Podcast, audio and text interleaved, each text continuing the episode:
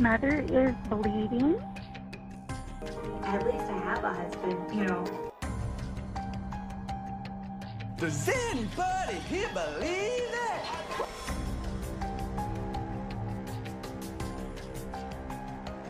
Does anybody here believe that?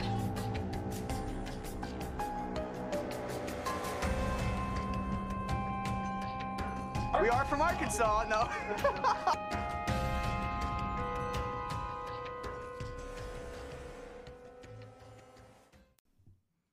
Right, so episode 71, going down the baby ballot. So this is the Jaylee episode. Jaylee. Never heard that one before. Two spellings, J A Y L E E and J A Y L E I G H. Oh my goodness. So two different forms of Jaylee, and Okay. neither made the cut. Nope. Before we get into the actual episode, hmm did have a little business regarding the pod. Okay. No corrections, no clarifications. But um, about a week ago, by the time this comes out, it'll have been a week since Spotify did their wrapped thing. You know, Mm-hmm. big deal, right? So we got, I mean, we've talked about it. We've seen the growth, Mm. period. Like, there's no way that we haven't seen it. Just all, all of our, Hi, Mildred. I mean, there's no way to not see it. Like, we can just see it in our basic analytics. Mhm. But it's really cool with the wrap to get like specific statistics for things we wouldn't necessarily Mm-hmm. do. So, um, we grew by 999%, Oh, that's it. a mere 999. yeah. Um, 98% of our listeners were just discovered us in 2023. Mm-hmm. So that That's shows cr- that tells wild, you yeah. everything. Yeah. Um and also so these stats just go from the beginning of the year to the end of October. So it's not even Mm-hmm. speaking for the full calendar year obviously. But um so last year we were streamed in 26 countries. This year it's 78. Crazy. Last year we created 1898 minutes of content. And this year was over 4500 minutes. Mhm. Which granted the first year we started in April, so it did have It wasn't a full calendar. but still our episodes have just gone longer so there's that too but that was just kind of one of those things where i'm like oh i never stopped and thought about like how many minutes is it Yeah. so it is kind and of that's not counting the pickles that we've done. yeah You know. so that was interesting i like seeing that um, we charted in four countries and peaked at um, number three mm-hmm. in two of them and we charted for 24 weeks which i did not realize is that we did a for like half time. the year i didn't realize that but the big thing that i thought was really cool to see was when they break down like who your like top podcasts like for Mm. so last year we were in the top 10 podcasts to um 693 people this year was 37203 Just a little. um, last year we were in the top five for 477 people. This year was 25,716. Damn. And then last year we were the top podcast 135 people. And I remember last year being like, oh my God, 135 people. Like, I, I remember being like, I can't fucking believe it. Like, I was like on fucking cloud nine. yeah This year we're the top podcast for 8,616 people. It's wild. And that's just Spotify too. So Yeah. it's like it's cool when you think about like yeah, so that was just wild. So like for between this year and last year for the top one, that's like a difference of like almost eight and a half thousand. so crazy. it's like it's Yeah. nuts. Like Yep. but I remember being like, Oh my god, 135 whole people and being like I couldn't believe it. And then Yeah. now I'm like, Holy shit. So when we said in the state of the pod that 2023 was a big year of growth, we weren't lying. we weren't lying. It was a big year, and we have you guys to thank for it. So it was just really fun Thank having you guys tag us all and like Mhm. recommending us to like your friends and stuff like that. Mm-hmm. It was just really fun. So thank you guys so much, and everybody on the other apps as well. Unfortunately, Spotify seems to be the only one that does this cool Yeah. like wrap type thing, and it becomes a whole thing. So I feel bad because then it's like all the other people are like. Oh, like well, I listen on Apple, and I'm like, we still Yeah. appreciate you. I th- thank you very like. Apple. How did you feel about your Spotify wrapped? Like your personal one? Oh, I mean, I mean, Was it It- what you thought it was going to be? I mean, yeah, Yeah. yeah. That's funny. Amber, I- Anne Boleyn was my number one. hmm Yeah, so I don't know if you get if whoever your like top artist was, they had some of them record videos that were like thanking, you know, thanks for being one of our top listeners or whatever it was. And they all varied because all the bands, you know, that did it were able to do whatever they wanted. I think my favorite one was Weird Al. Mm-hmm. because Weird Al gets on there and he's like, "Well, you know, they asked me to do something for Spotify Wrapped this year," and he was like, "And they they told me that I had, um, I got streamed by more than like eight." 85,000 people or something like that and he would you know 85 whatever millions of streams or whatever and he goes so I just wanted to say thank you cuz according to how the revenue goes that earned me $12 which was about the price of a sandwich at a nice restaurant. He's like, "So, thanks for listening and thanks for the sandwich."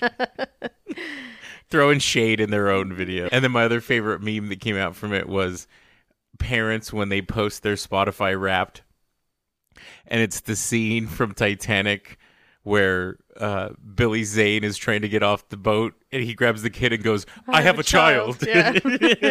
yeah. Because it was always like all their bands and then like Bluey. yeah fucked up that algorithm you know um i will say that i'm glad that with anne Boleyn being my my number one you would kind of assume that the person giving the mes- message would be the lead singer like it would be steven but Yeah. it was christian and he's my favorite because he is foxy and so um so when he was in the video i was like oh this worked out even better for me so. All right, Any hoozle, that's all. I just wanted to say thanks for the wrapped stuff and tagging us because it was a lot of fun. It was a Mm-hmm. that fun was day. a lot of fun. The last thing I'll say about Spotify Wrap that I just remembered was somebody on Twitter posted like their stats of like their top bands, top artists, and then it said, "Wow, this is exactly me." So and no, it was like so accurate. It was so, yeah, yeah, and Somebody responded, "You're right. It's data. Like it's not. Yeah. This is them picking This isn't it." them guessing. They're not like ooh, yeah. Uh, Okay, so today's episode is called Josie Duggar's First Christmas, mhm. and it premiered February second, two thousand ten. And just something to note that last week's episode, the special, the birth special, premiered January thirty first. So this is just a couple of days later. Yeah, there's a little bit of crossover. Yeah. So the beginning of this episode is interesting because it starts off by showing some of the same scenes as the last episode, with the family arriving at the hospital to meet Josie. So there's some repeated scenes, but it also goes more in depth. hmm Last week we saw the family gathered in a room of the hospital.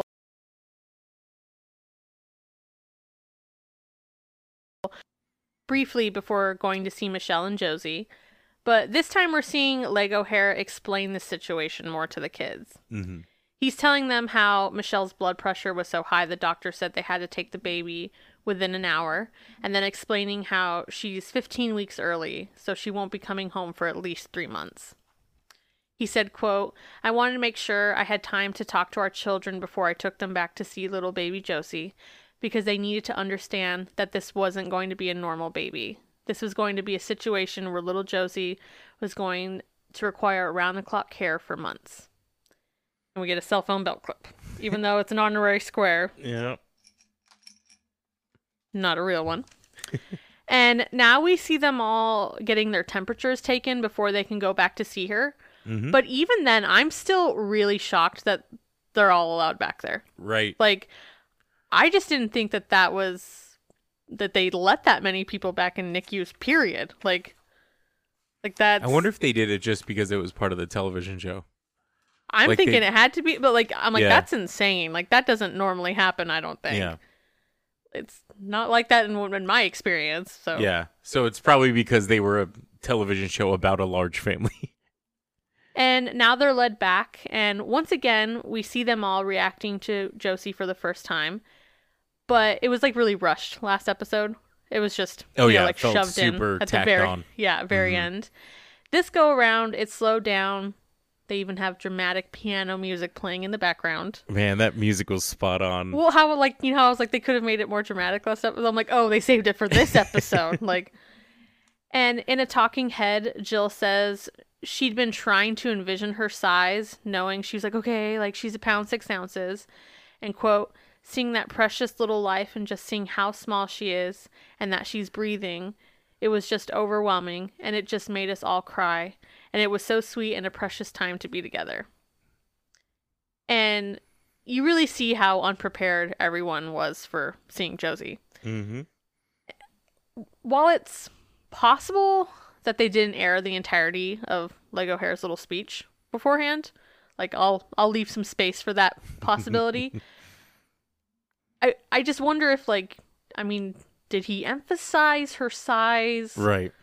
and, like maybe her breathing and things like that, you know? Mhm. Like I definitely think that no matter what, it, it just hits harder when it's right in front of you. Like Yeah. I mean, I feel like that's inherent and no level there there's something that like you're not going to ever be like fully prepared, I don't think. Mhm.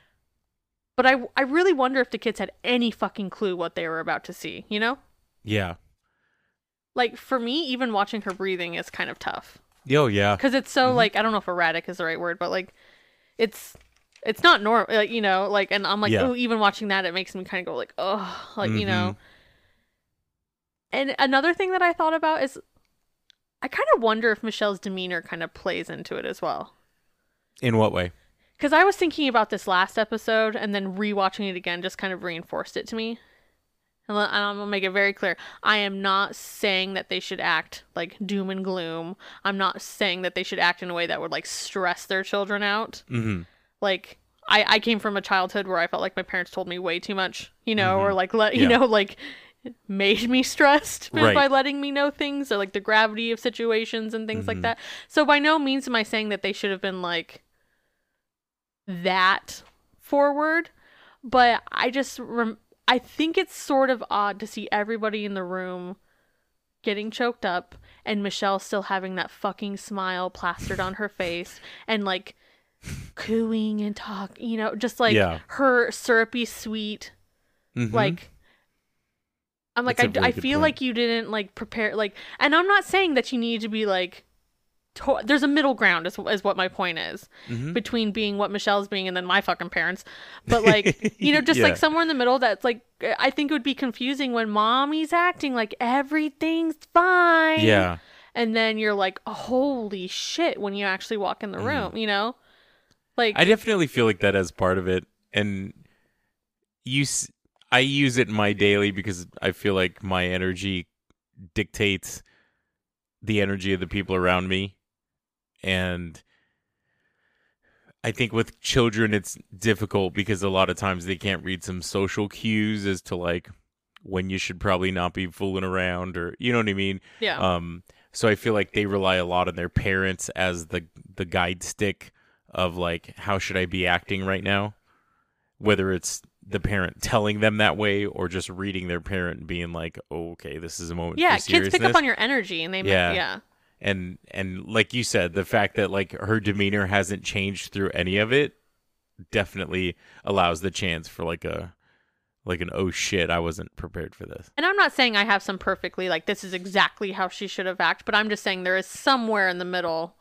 between these two extremes that to give some sort of indication of like, hey, this is serious, but we're not trying to like We're not freaking the fuck out. out. But like, Yeah. I don't know. I just thought it was really like everybody's crying and she's just smiling, like fucking smiling, you know. And I was just like, okay, It feels a little Buddy the Elfish. yeah. where things are going on and he just has a smile. What are you smiling for? Smiling's my favorite. so James Jamesy Bug, um, he said, I didn't think she'd be that small. Anna said she'd be as long as my arm, but she isn't. So he's calling you out, Anna. Yep. Come on, Anna. Get it get it the fuck together.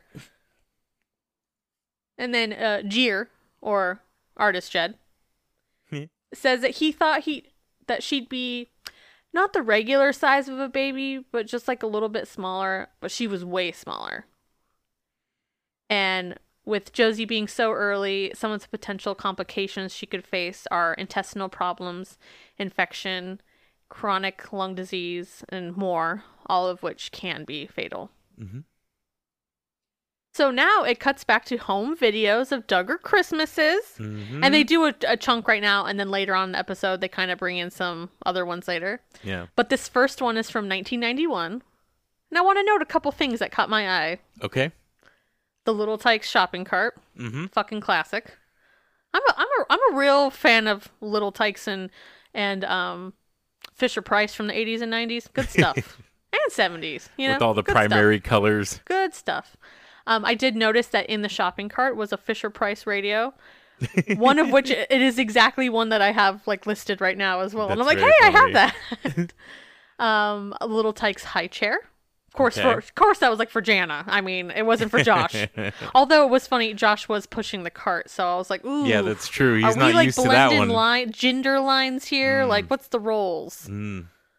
Do do men shop? Nobody knows what the roles are right we now. don't know those these, these gender, div- you know. Um, and then their Cannon's outfit. Did you notice her Christmas outfit? I did not. So it's very IBLP.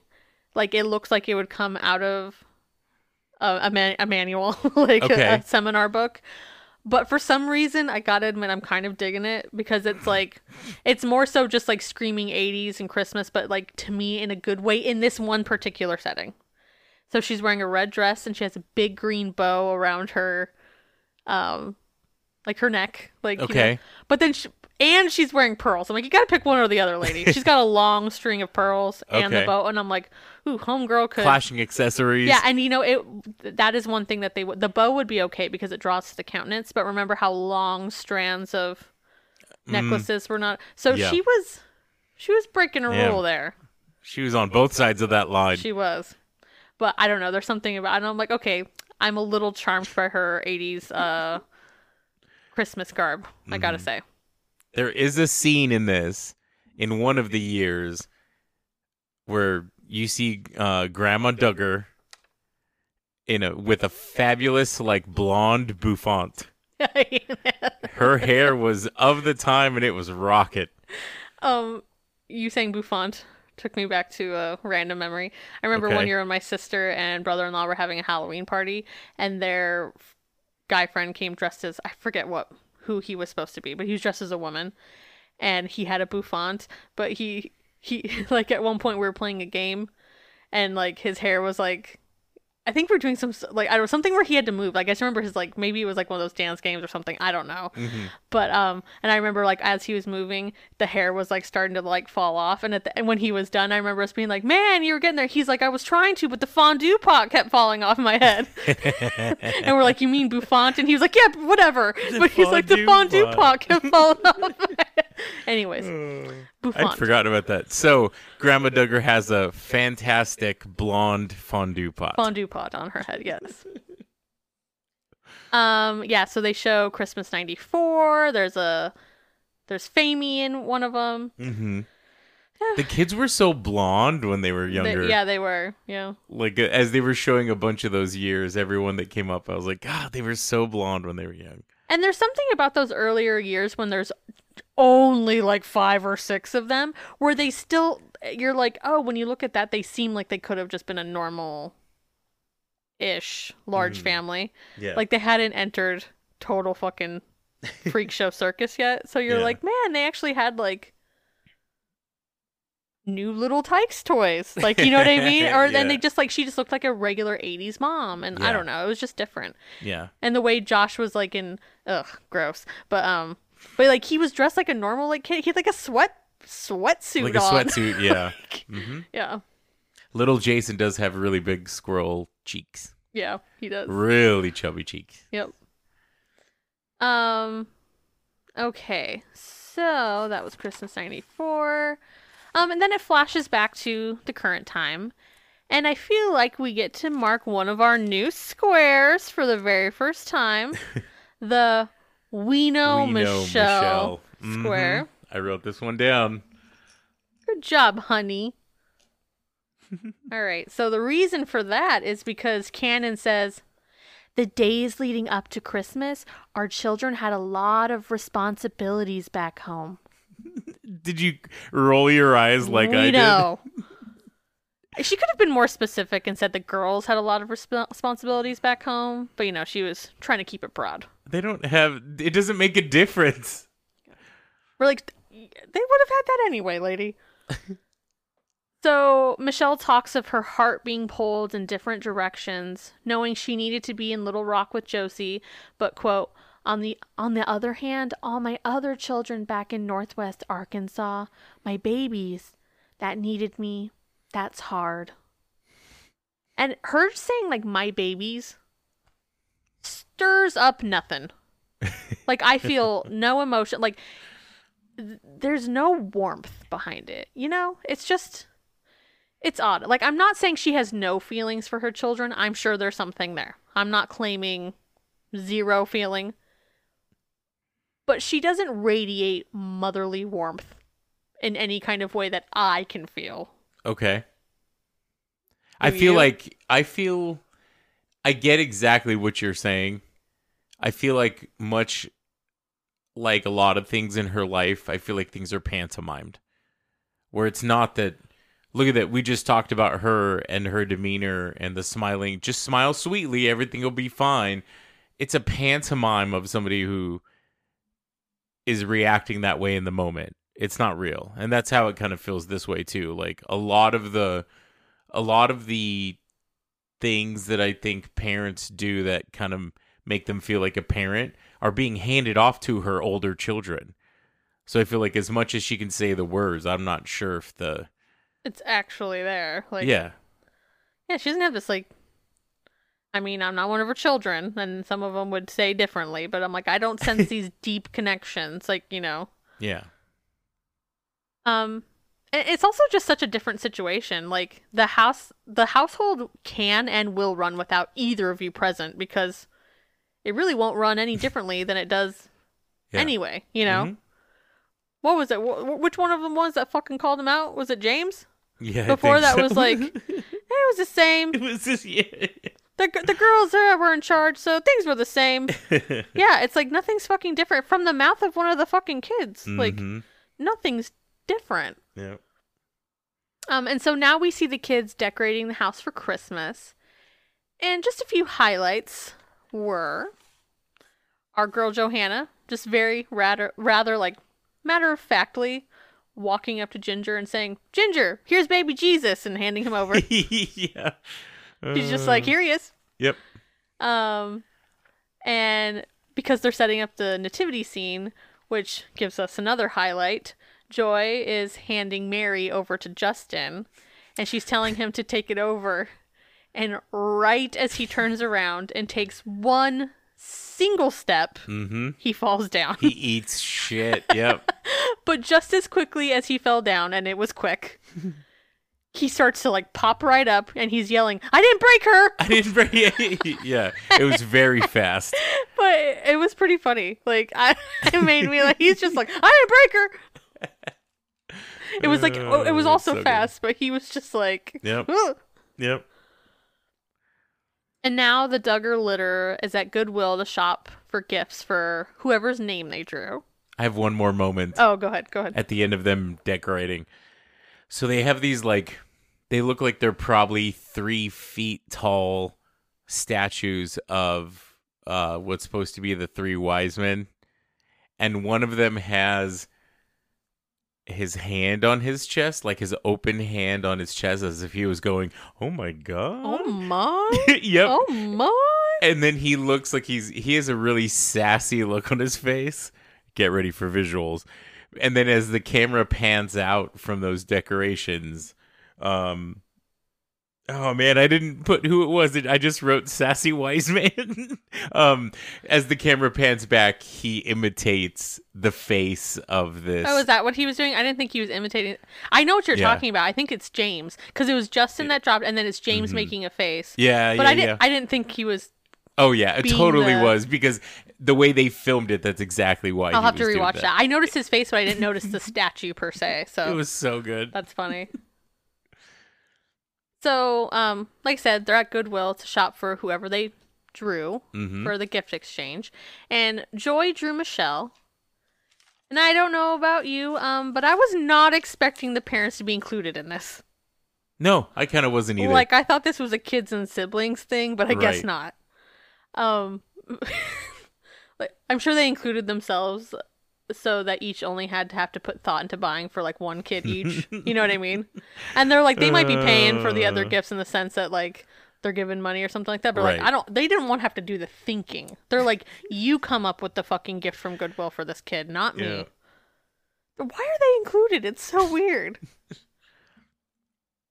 Um, Joy also says that cousin Famey drew her name and quote, "I'm glad that Amy drew it because she buys some good stuff." Yeah. Oh, and I forgot to say that Joy said that um, buying for Cannon is hard because she doesn't know what she likes. she doesn't know what she and likes. And I'm thinking, it's okay, Joy. She doesn't know what she likes either, so it's fun. You're good. you Whatever know? your dad likes. like remember the whole birthday like candle when they're Mhm. calling about that and he was like uh yeah uh yeah. the woman hasn't known what she's liked since she was 17 it, it all ended there she has no Yep. fucking clue either so Yep. don't worry about it joy I do have a little bit of sympathy for her only because my dad is my parents are hard to shop for because they don't have any hobbies. you're saying sympathy for joy Yeah, Okay. in that feeling of her being like, I don't know what my mom likes. My parents don't have hobbies, and I feel like whenever they need something or want something, they just buy it. So, like buying them stuff is absolutely impossible. And even when I would ask like, "Hey, what do you what do you kind of want for Christmas this year?" My dad would be like, "I want you to take a vacation." i can't give that to you That's not an answer. Give me an answer. Yeah. I just want I just want you to take some time off from work. That's not me getting anything for you. appreciate the sentiment but that's not what i yeah For real. Yeah. Um, I did. I want to sidestep for a second though, but this whole talk of like kids buying gifts, I love seeing the gifts that kids pick out for adults, like Mhm. little kids. I fucking love it. Like, or just like get you know we've talked about it like when Mhm. before like when a kid, all they have to give you is this. Like oh, I don't like random things like my Tim likes grape flavored stuff. So like when my niece like saved up everything that she came across that was grape, Mhm. for a while. Then she was like, she saved it for Uncle Tim, or Yep. but um, a couple years ago, I had my nephew over for a Christmas sleepover, and part of it was that I took him to 99 cents only, where things are not 99 cents anymore, by the way. Um, I took him to 99 cents only to shop for gifts for his parents, and he picked out like a purple with like an, an ornate design on it casserole dish for his father. And I kept being like, "Are you sure, Bob? Are you sure?" And he was like, "Yep, my dad'll love it." And I'm like, "Yep, you sure about that?" and he was like, "Yep, he'll." lo-" And so, and, and for my sister, he got like a fake um poinsettia, like a mini. Made sense because she has big ones in her house for mm-hmm. Christmas. I'm like, okay, so he was he saw something that she already has and likes. Makes sense. But I'm like, what about this purple casserole dish? Is like screaming your father's name. So I was like, and you know, like we wrapped it, and like I was like, take it, and he like he had it under the Christmas tree, and I was like texting them like, I cannot wait for you to see what Bob insisted you would love. And so like when he opened it, he's like, well, I got it. I'm like, he said you were gonna love it. So, and he's like, I So love it. love it. like, I just love seeing what kids are like. They're gonna love yep. it. Or like little same little Elsa that picked out all the grape stuff. Mm-hmm. Like one year, um, she got me like a napkin holder because it had like a like a cutout in the middle of it that was like a knife and a fork and a spoon, and she was like, "You're a chef." Yeah. And do you remember what she got you? I don't remember that year. A tortilla warmer, like Oh, the yeah. holder. Mhm. and then she gave our, our brother-in-law. He's actually Filipino. She gave him chopsticks. Oh, it's so thoughtful. Sorry. You're right. Yeah, I'm okay. But I just think it's so funny that, That little thing like, that she latched like onto she was that like, was oh, like, uh-huh. like you, you like tortillas, and he She's must, not wrong. He must want chopsticks. I just love seeing what little kids Uh, pick out. I think it's so sweet. Or, oh, I'll, I'll, I'll, I'll refrain from another story. I'll, I'll move on. You don't need to. I was just thinking about that fucking cat pin that Bob gave me. Oh yeah, I saw it the other day. I need to start wearing it every day of December. So you know, my birthday's in December, and like two years ago, my on my birthday, my sister was like, "Oh, we're we're heading over. He's he's gung ho. He has to give it." And I, I'll have to find the post I made because I made a post like the next day at work, like with a picture of me wearing it, and I think I described the entire encounter like mm-hmm. we're like through the whole thing, but it was a fucking whirlwind. Like he was just walking in the house, and he was just like, "Here, and here's your gift," and then he starts like unwrapping it for me. Yep. Yep. He just like started unwrapping it, and he was like, "And you're gonna love it," and and would, and and I do love it. It's a cat like brooch pin Mm-hmm. of a cat wearing a Santa hat. Yep. But the whole thing happened so fast, I couldn't Oh, even yeah. like answer him. He was just like, and "We're here, and here's your birthday, and you're gonna," and I'm like, "Do you want me to help you unwrap it? Here you go." And he just like unwrapped it and gave it to me. so Uh, I gotta wear that pin. Yeah. Oh, he's so cute. I do have one potential bingo square before you move on. Oh yeah, I have a they're real children bingo square. I think I remember thinking this. Um, yes, but I didn't write down what. I- So as they're showing all the children going through a Goodwill and and looking and thinking about who they got, you know, what gifts they're going to get. Um two of the boys, and I I don't think I wrote down who it was. Um two of the boys, one of them was like, "Oh, I got him." to the camera. And he puts on like a set of these like fuzzy bunny ears and he goes, "Hold on, let me pull up my let me pull up my fancy notes here like you." And he says, "I'm going to buy you these. They look perfect." And then he like takes them off angrily. That felt like felt like a real sibling moment. yeah. And I thought it was I, I so I'm potentially putting it out there for their real children square. I will accept it. They're real children sometimes. They look perfect. He was so like like sibling sassy. So now it's four days before Christmas, and they're prep like preparing baked goods that they're going to be giving away. And there's a funny part where our girl uh, and the Dancing King, they're they're walking into the kitchen, and Jill asks if they're going to help peel apples because she had just called the kids to come help on the intercom. Mhm.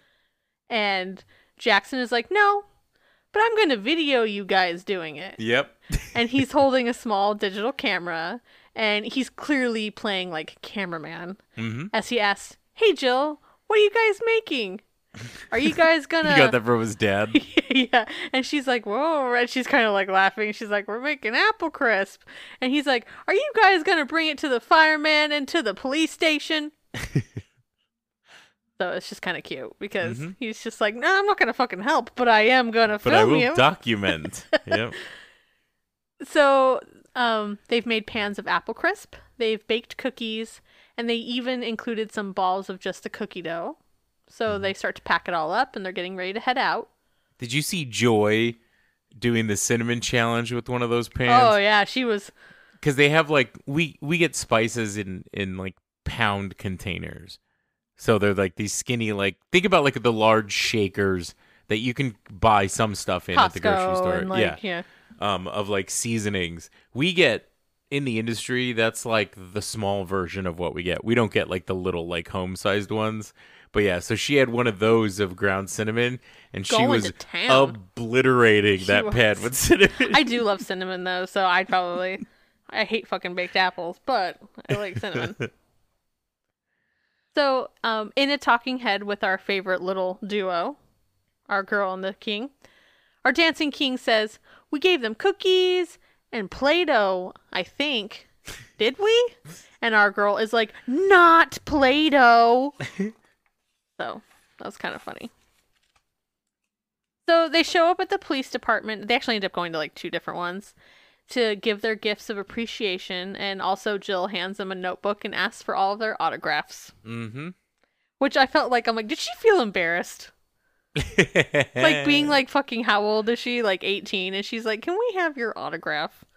she didn't look like she was that embarrassed. See, But I still do think it's funny. Like we, I talked about in the last one that like Jill had to take charge when they went down to like El Salvador. oh, she's still charging it up she's here. oh yeah, she's leading the way. Yeah. And I'm not saying that you have to fall into traditional like sibling age roles, but like you would assume that it would have been like Jana doing something she wasn't. Nope. No. Jill's running the show. Yeah, Jill's like asserting herself right now. Um, on the autographs thing, when I was a when I was a kid, my grandparents gave all on my dad's side gave all the grandkids this my book about me. It's like made by like the people that did like Dr. Seuss books, so it's like made in that style, and it's like draw your hand. I'm this tall. Oh my yeah, favorite. yeah, yeah, blah, I do blah, remember blah. that. Mhm. Um, and there was one page that was like a bunch of autographs, and it would be like the the grocery clerk, the policeman, the whatever. And I was like, I never was able to get any of these. My parents didn't do shit. They didn't take me anywhere to like get Yeah. these things. So, but I remember being kind of honestly way too old for the book, but then still wanting to get like some of them mm-hmm. filled out. So my best friend's dad was a police officer. So I remember like one time at a sleepover trying to like kind of like sneak it in and then like randomly I went up to him and I like, "Will you sign my book?" And like he signed my book, and I even felt I felt like such a fucking dork in the moment, but I was still like, "But just sign my book, uh. please." And then just let me go put this back in my duffel and be done And with we'll this. never talk yeah, and I'm like, "Can you just do this real quick?" And I go put it back in my bag, and we act like this hmm. never happened. I remember asking the hmm. grocery store guy though; he was like excited. That's It was the produce man. I asked the produce man. That's cute. He was like, "Yeah." All labor deserves respect.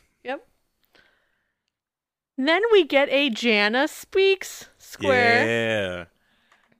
I'm glad we're getting some new ones like right away, you know.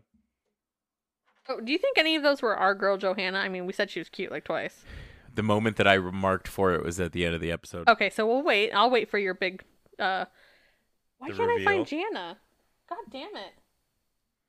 Millie says, "You're the one that made these boards." I know. I made an abundance, and and today I didn't even hand him one. I said you have to pick it yourself. I'm not doing. I'm not doing this shit. Where it will be my problem because I gave you a bad board. I mixed them all up, and I was like, and you pick. You got yourself last season.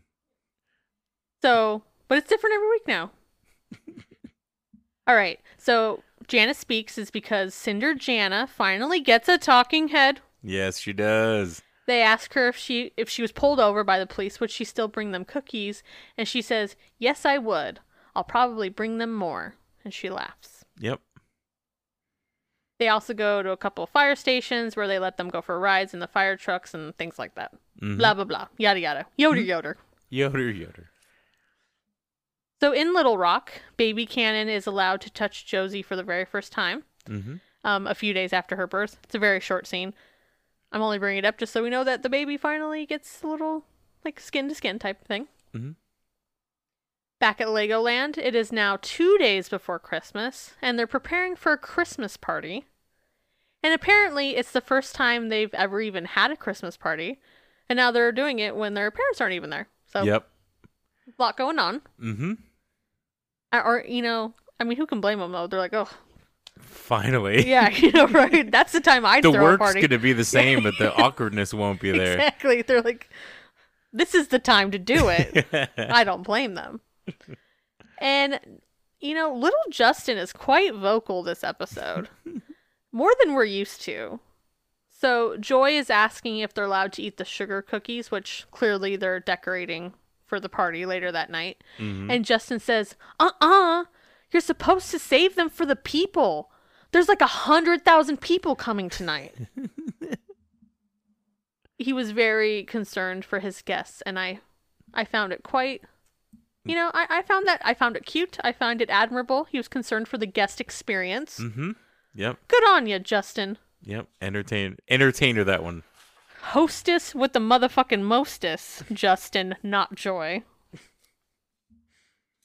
Uh, we very briefly see footage from the party. Looks like there's just under a 100,000 people. Not by much, but just under. We can't confirm whether they all got cookies though. We cannot. That's true. So Um, and then that very same night, after the party is over, they load up the bus and head to Little Rock to be with their parents for Christmas. hmm Which that's just so much for these kids to manage. Yeah. Like it's insane to me. hmm So, run a household. I mean, I know that's normal, but run a household. throw a fucking Christmas party for 100,000 people. Then pack up the whole family with enough stuff for Christmas out of town Yep. and drive Yep. for 3 hours. hmm It's crazy. It's a lot. Like that's crazy. I'm exhausted. Like that's too much. yeah. But like that's just normal like for them. Crazy. And I don't know who these fucking crazy people are, but some friends of the Duggars are letting them stay in their house for Christmas. Mm. Yep. And they must be saints cuz I could never. I would never. Even if you knew you were going to be out of town for an extended period of time? I would never let those people stay in my house. them specifically or just somebody. Them specifically. And it's a nice uh, house. It is a nice house. like I'm yeah. looking at their light colored couches and I'm like, "Oh dear god, somebody I hope those so I hope the couches have protection." like I would never I would never. And it's a nice house. Yeah. Those are some good friends I got. Or they have a really good maid service. For fucking real. um and then on Christmas Eve, the kids gift Lego Hair and Baby Cannon a photo book. Scott from the crew helped them with it. He took professional photos of them. They did some in studio and then some at a mill, and they showed it very briefly earlier. This again, this episode was really. Mm-hmm. They've been planning it for a long time though, and I appreciate that. yeah. They said they kept it a secret by telling them that they were doing interviews and like other things. Mm-hmm. Um, pictures turned out really nice. Yeah, really good. They look nice.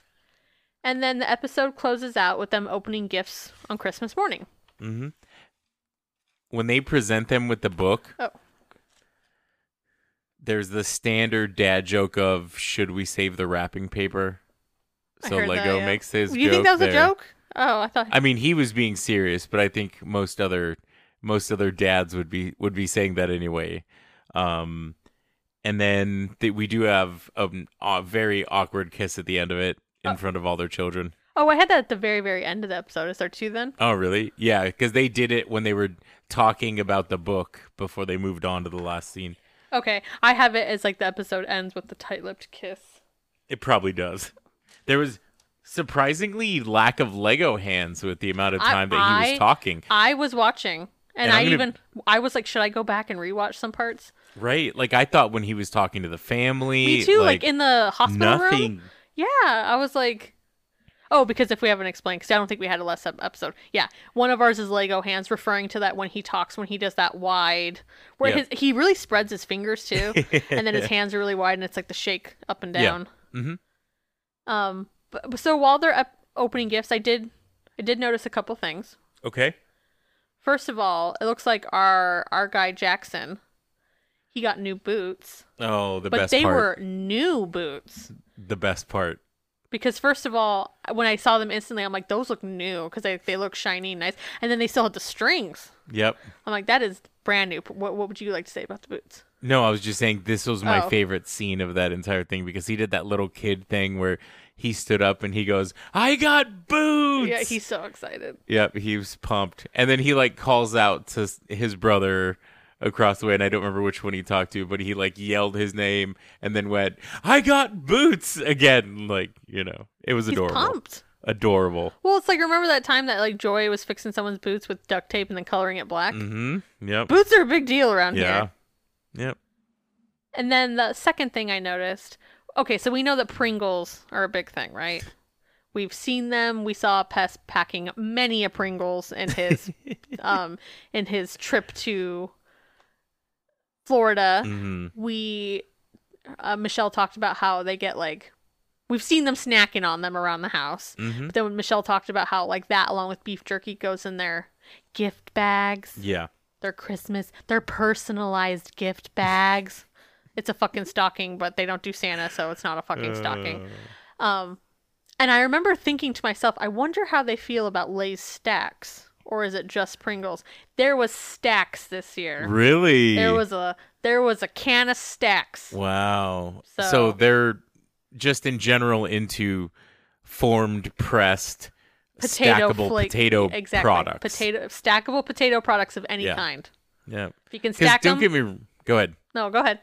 Don't get me wrong. I do love a Pringle. Certain flavors are really good, but it's the most inferior chip. Oh, by far. Like, Like, and I calling it a chip is a stretch.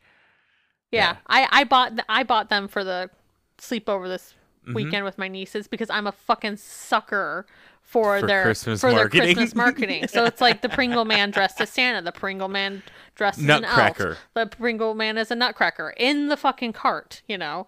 Yeah. But um, I mean, they're they're they are an inferior don't. Yeah, you can't even I- potato I, I- snack. I, started to say chip, and he was like, no, no, no, no, they're inferior. I mean, I'm not saying I won't eat them. Don't get me wrong. exactly same. But I brought some meat loaf. Meat loaf. What the fuck was that? I brought some meatloaf home the other day, and I had that and some Pringles, and it was a pretty good Well, if meal. you think about it, it's made with potato flakes, mashed potatoes, crappy mashed potatoes are made with potato flakes. You basically had meatloaf and mashed potatoes Yeah, it's true. that were a little dried out. Um, but yeah, so Lay's stacks. If they Wow. can, if you can stack them, they'll pack them. So, they're not brand. That's pretty good. Yep. They're not brand loyal. No, they're not. Okay. Nope. Wow. I just wanted to point that out. And I was looking to make sure I didn't see a stocking. I didn't see a stocking. Uh. And somebody else had to do the happy birthday Jesus sign. yeah, Usually that's, that's. Michelle's thing. And because she was Mhm. gone, I mean, this whole year is just thrown off. She did not make a banner. I'm wondering if the whole Lay stacks thing is because it's a thrown off year. Maybe they couldn't find their preferred Pringle. She's like, see what happens when we leave the household. Get Just the wrong to- chips. Just They get, the wrong, crisps. chips. Yep. Crisps. Crisps. Crisps. None of them are grips. or bloods. That was a gang joke. and that's all I got for the episode. Yeah, my handy moment was there was a Oh. there was a uh, talking head with with the duo. I don't know. We got to come up with a good nickname for them. Um, but as he's talking, you can tell she's doing that little kid thing where she's kind of rocking back and forth on her stool, and then as he's talking, she like falls forward. And you can tell that she like catches herself and she kind of did it on purpose. But she, as he's talking, she starts to fall forward and goes, Whoa! and then you see her like pop back up really fast and i was like that's such a little hanny thing where she like purposefully took a dive and then popped back up Yep. so that was my our girl handy moment Well, that means that we got five squares. mm-hmm. Best I got was three. Um i was yeah i got three and that's why i was disappointed that we didn't get lego hands because that would have gotten me on the four i'm missing lego hands and duggar time I'm missing Duggar time and Jinger Face to get. Yeah. Mm. Can I have a moment to go back? Can I have a go back? That used to be when I was working in hotels and we had our like corporate manager meetings. They'd be like, "Can I have a go back?" All right, so my go back goes to the intro. Cuz this is the first real non-special episode with the new intro. So, I want to make a couple notes. There is a remix of the original theme. Yeah. At first, it doesn't even sound like it. And then Mm-hmm. you're like, okay, no, it is it. It just sounds really different. Yeah. And I noticed it when they're kind of winding it down after she intros all the children and then they're talking about their lives and they show them like doing school and stuff like that. So that's so the remix to the intro. Um obviously we talked about how the budget is a lot higher. So, you know, some of the visuals are a little bit cleaner or a little bit of the area you can tell they got a little bit of cash. But my quick rapid fire notes about the intro because we always talked about how um who is it Hanny was funny and who was the one that was all sassy was it Joy like in her little intro she was the only one that had like any sort of emotion. Well, Jill had her hair thing. mhm Jinger would give the thumbs up. yep. So in the newest ones Jessa does a hair flip. So she is now hair flip. Um Jeremiah has that thoughtful put my finger and thumb on my chin. He has that one. Um, Jason has the "I'm a smart aleck" arm cross from from an intro. And I haven't then- heard the phrase smart aleck in a number of years. Thanks for bringing that one up. Yes. My mom used to tell me, don't be a smart aleck. I'm like, who the fuck's Aleck? because I know because they didn't want to they didn't want to say ass. The last one I had was that Hanny like does Hanny absolutely cannot stop moving. you know. and even in her intro she like spins around and like has to like catch herself so please pay attention to the intros when you watch them the episode um but i love it i think it's a good think it's a good intro and i just wanted to recap the highlights from all the children All right. Well, thank you for that recap. yep what do you think mildred Okay. she says yeah merrick Today, we're going to be digging into what IBLP teaches regarding some of the things surrounding the birth of baby Josie. he's So- going to be good with how thorough their medical training is Yes. so, first, we're going to start off with gallstones. Interestingly enough, there's an entire basic care bulletin devoted to the subject of gallstones. interesting The other stones got the shaft, though. I don't. the gall I don't see any booklets dedicated to kidney or tonsil stones. Rolling. so they don't have as good of an agent as you would say. That's true. Um, their manager isn't booking in like marketing them the way they deserve. So No, not at all. only the gall manager was, you know, PR is putting in work. so it's basic care bulletin number six, and it's titled "Understanding the Prevention and Treatment of Gallstones." The booklet is 16 pages long, and a good chunk of it actually isn't total and complete bullshit. Okay. It does detail things that are correct, like what the gallbladder's function is. I hope to God they would get that right. You know what I mean? Like, Mm. it's not like they're doing anything great by not getting this right. Right, But, right, right. Um, so there's like the function of the gallbladder, the types of gallstones that there are, the symptoms of a gallbladder attack. Like, luckily they got those things like seemingly okay. Okay. But of course, detailing the facts that that's not that exciting. That's not really what we're here for. So let's skip the science lesson and get straight to the bullshit. Under a section titled Factors Relating to the Formation of Cholesterol Gallstones, which is one of the two, Okay. the first thing they talk about is diet. So you're like, okay, whatever.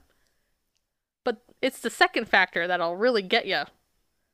And that factor is harboring bitterness. Oh. Okay.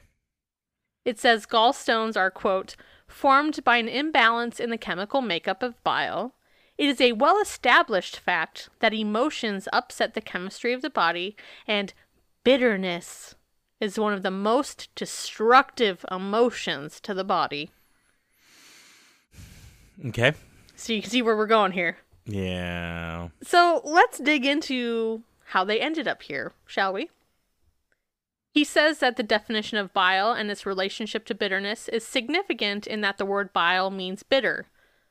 But that's not all. That's It continues that the New Testament word for gall is chole, and chole comes from a root word which means green, and green is the color of bile. And in the scriptures, the world the word is also used of um, like for wormwood and is associated with bitterness. this is like really loose word association. Yeah, It's like if I have an issue with my hamstring tendon, they're gonna be like, maybe the issue was that you eat too much, too much ham. Like, those things aren't. Uh, and you were playing that string instrument on the wrong beats. exactly. So it's like that you were eating ham while eating, you know, Yeah. like wrong. Yeah, hamster. You know, that's it. It also says that the Greek word that we get the term which for gallbladder surgery, which is um cholecyst cholecystectomy. Oh, don't whatever. Get yeah. Did I say that right?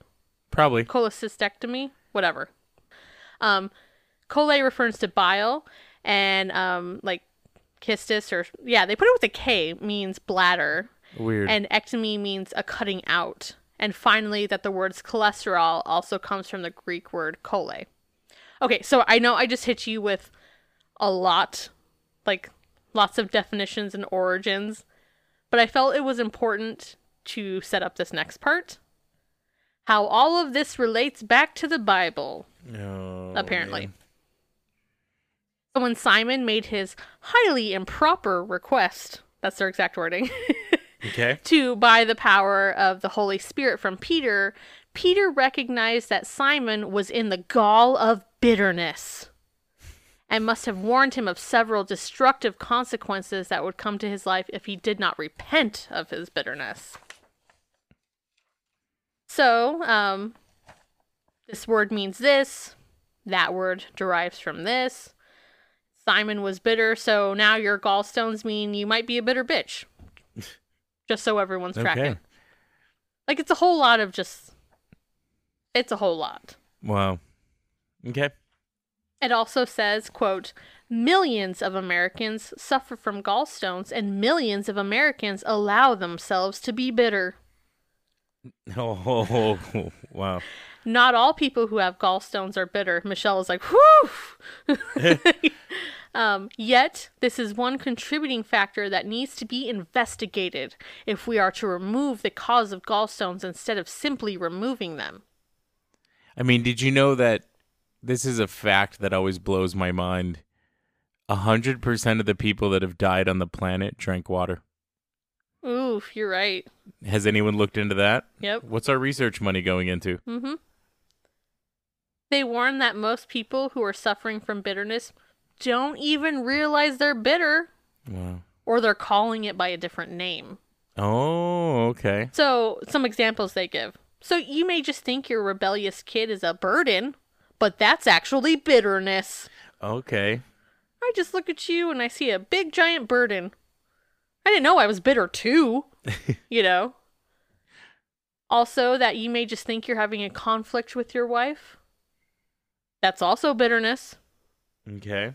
Basically, bitterness seems to be anything besides complete and utter joy. That at least that's the Ah, picture I'm uh, the, the picture I'm seeing in this painting. So, that's what I'm saying. Well, yes. He reminds us that all Christians are instructed to watch that no root of bitterness springs up in themselves or in others and damages their lives. Oh. And then Billy G gives an extra word of caution to women because who isn't looking out for the well being of women if not Bill Gothard? Am I right? Oh, yeah. I mean, who, who else is but him? Yeah. He says, quote, Women should be especially alert to conquering bitterness because gallstones occur three times as frequently in women as in men. He's just he's just looking out for women. Yeah. It has nothing to do with getting women to keep sweet and go with the flow and stay in line. Like even by even more by like scaring them into thinking that even the slightest twinge of bitterness We'll give them gallstones. yeah, it's go- mm-hmm. might result in like you know physical pain and possibly the surgical removal of an organ. You know, Yep.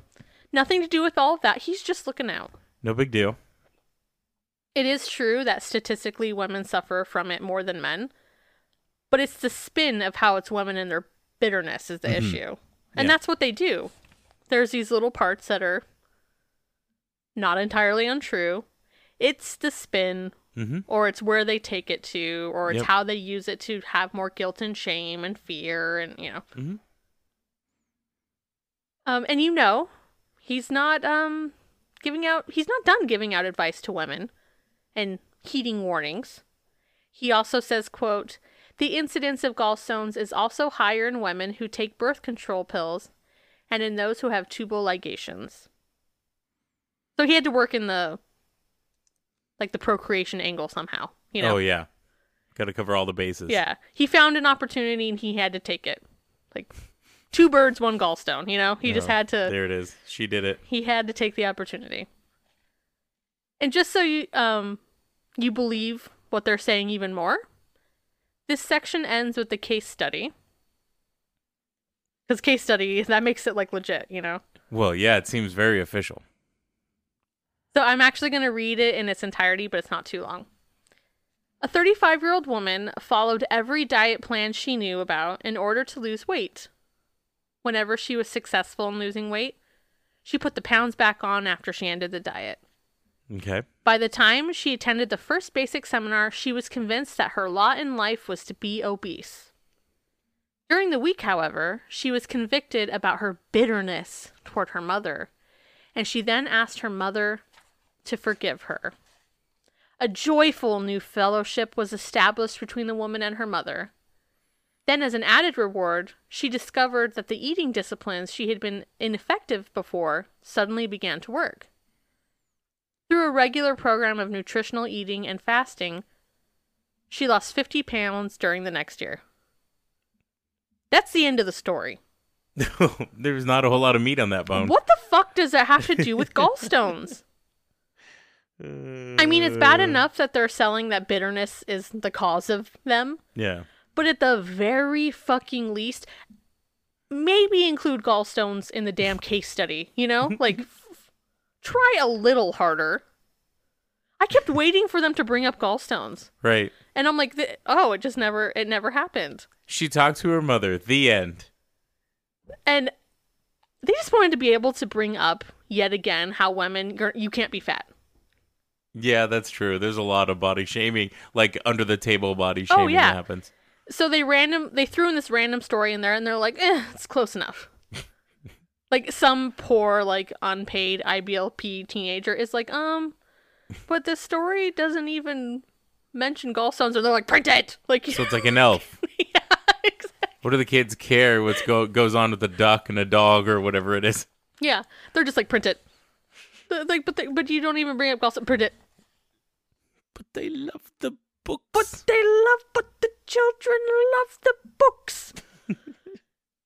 but it all makes a little more sense when we get to the section titled Evaluating Various Treatments for Gallstones. oh god. The first section discusses a high fiber diet, but section two is titled Fasting Regularly. And it specifically says gallstones tend to form in midlife, uh, to, fo- to form in midlife and are mostly found in overweight women. Oh, there it is. Any Let's stick that opportunity one in there. any opportunity to work in that women shouldn't be fat and hey have you tried not eating they will they'll take it and just to sell it even more it tops it off with quote in addition to the health benefits of fasting there are also the rewards of increased wisdom keen Oh. spiritual discernment is needed in making wise healthcare decisions I know people that have lost weight that are not very smart. yeah right you're like Those two things aren't correlated. Like the the weight that you are and the and the knowledge and wisdom that you have. I know some really dumb skinny people. Yeah, and they're like, oh, oh I, I keep waiting on that increased wisdom to kick in to kick in. um, the fat phobia though, and the shaming is just so intertwined in all IBLP messaging, specifically towards women. Yep. It's sickening, like, and that's what I like. It is just in these like, I mean, we talked about their whole like weight thing or whatever, but besides that, like. They just like oh, I'm gonna throw in a little sentence or two here and another sentence or he- but the messaging is hey women you women you can't have fat Yep. you have to be you have to be thin you have to look good. Hey fast and you know and um you'll also you know like be smarter maybe. Like like I'm telling you this for you. This is for your benefit. it's crazy. It then goes on to promote a gallbladder flush as a means of treatment. And this flush entails mixing and drinking olive oil with some form of juice usually lemon grape or apple And the reasoning behind it is that drinking oil triggers strong contractions of the gallbladder, and that as it releases large amounts of bile to digest the olive oil, the gallbladder, gallbladder expels the stones. Okay. It then follows three case studies of people who said that they've done this and passed their gallstones. One actually claims to have passed 127 stones. Oh my god. So I'm How bitter were they? really fucking bitter. Really bitter. Jeez. Now, I'm, is it like one stone per thing of bitterness? Yeah. or like what's is the it going just like, rate? hey, in this relationship I'm really bitter that bitter, so that's like ten stones. Mm-hmm. And this other one it's minor, so you're just like a two stone. Right. Is there like a system? I don't know how to quantify Is there like it. a is there like a chart? A tr- yeah, is an there a chart I can follow? Yeah. So I'm not a doctor or a medical worker of any kind, nor am I a scientist. So I looked up this rather briefly, and it does seem to be a thing that people try, but according to articles I read, including ones written by the Mayo Clinic, there isn't really research to back it up besides these kind of anecdotal or testimonial type stories. Okay. And they specifically said that what people think are past stones are actually globs of oil and juice and other matter. So, I mean, I- I'm just saying, take Uh. it as you see fit. If you want to go guzzle some olive oil and juice and you think it might help you, who am I to tell you not to? now, if you Um, want a little bit of extra flavor, can you just make like a vinaigrette? I mean, you've already got olive oil and lemon. That's pretty good. That's what I put on my arugula. Yeah. So, well, maybe a little couple turns of black pepper, fresh ground black pepper, a little little pinch of kosher. Got to make it interesting. Yeah. So, you know, take with it what you want. I don't fucking know. But to me, saying you passed 127 stones, like, that easily in such a short amount of time, I, a little far fetched for my, for my taste. but take with that what you will. Yeah. It's just like you didn't have to go that far. Like if you're going to perpetuate a lie to to prove your point, like make it a believable lie. When you go so far to the side, it just makes it seem outlandish. Well, I mean, to this person's credit, they said they did a hundred the first time and twenty-seven the second time. Yeah, So I mean, it's oh. di- it's not all at Oh. once. It's two times, but a hundred. I'm like a hundred that first time, really. It once again, it's just like, come on. And finally, I'll close out the gallbladder portion of this dig with this part. It ends with the section listing off the reasons why you should avoid having your gallbladder removed. And one of those reasons is, quote, if the cause of the gallstones was bitterness or an excessive consumption of fat, and the patient is not helped to forgive his offenders or change his diet, it is no wonder that the condition will continue to damage his body as well as his mind, will, and emotions. That bitterness, it'll get you. Man, every time. And also kind of funny because um on a different point or reason why you should avoid having your gallbladder removed, they use Mayo Clinic statistics about people continuing to have sy- symptoms after removal. hmm And I just thought it was kind of funny because earlier I had pulled Mayo Clinic research Oh, saying that they were using saying the that there one. was no real evidence to their flushing. So it was just kind of funny for them to then be like, "Oh, and the Mayo Clinic says," I'm like, "Oh, I also went to the Mayo Clinic." so just kind of funny. But I think what they're talking about with the continued symptoms, like my sister had her gallbladder removed, and initially there was a, like some symptoms, but now years later she's okay. Yeah. So I'm like, are you just referring to like initial aftermath? Because that's a little bit di- different than like Yeah. down the line. you know? Um, but before we move on to the next topic, I think it's relevant to bring up how Jill had to have her gallbladder removed six weeks af- after having her last son, Freddie. So, timeline wise, that was just a few weeks after the ending to her book, where she lets Lego Hair inside her house and allows him to hold and get a picture with Freddie. hmm Michelle actually helped assist in her recovery. And um, spoiler t- alert, Tim, we will see more about Michelle's gallbladder issues in the future. Okay. But I'm sure when Jill had to have her gallbladder removed, Lego Hair was like foaming at the mouth, being like, "See, she's it's so all this full bitterness of bitterness." Yeah. Ugh. It's IBLP teachings like excels at giving people like him ammunition to decide that there's evidence of bitterness or consequences that are res- the result of disobedience of authority and you know they're all seen as an opportunity to prove their points of what they don't like about you your life your behavior your decision making rather than just the fact that life is full of shit you can't necessarily control Oh yeah. I- It's a system built to perpetuate control. Yeah. Because they can take any one thing and find something. It's just the way we keep saying that, like, Mm-hmm. any one thing that can go wrong, and then it'll be like, well, you're doing something wrong. Mm-hmm. Yep. Figure out what it is. Yep. So that's the gall on bladders. Now let's move into another teaching of IBLP related to Josie's birth. And that, of course, is the topic of C sections. This topic is covered in Basic Care Bulletin number seven. Ironically, the one right after gallstones. They're in Oh. order, so it kind of worked out. And it's titled How to Avoid Unnecessary C sections. And it is 40 pages long. Oh my god. So I'll really be zeroing in on some very specific things. I think Bill Gothard and IBLP's stance towards C sections is pretty well laid out. You know, we get a good foundation. In the first section of the booklet, which is the history of C sections, once you get past the definitions, word origins, he loves that, you know.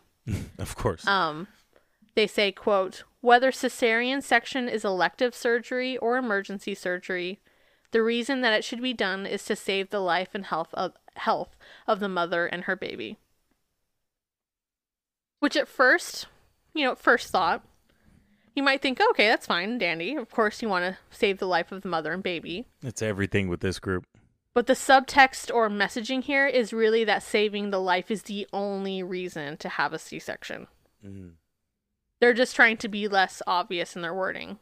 But Oh, that's of course. that's definitely what they're getting at. Cuz it was like the reason it should be done is to save the life. They just left out only. That's it. that's the only thing there. Yeah. So it goes on to lay more of the groundwork for this messaging by saying, quote, Approximately 5% of all births are complicated enough to need a cesarean section. However, the percentage of births by cesarean section in the United States continues to increase. Wow.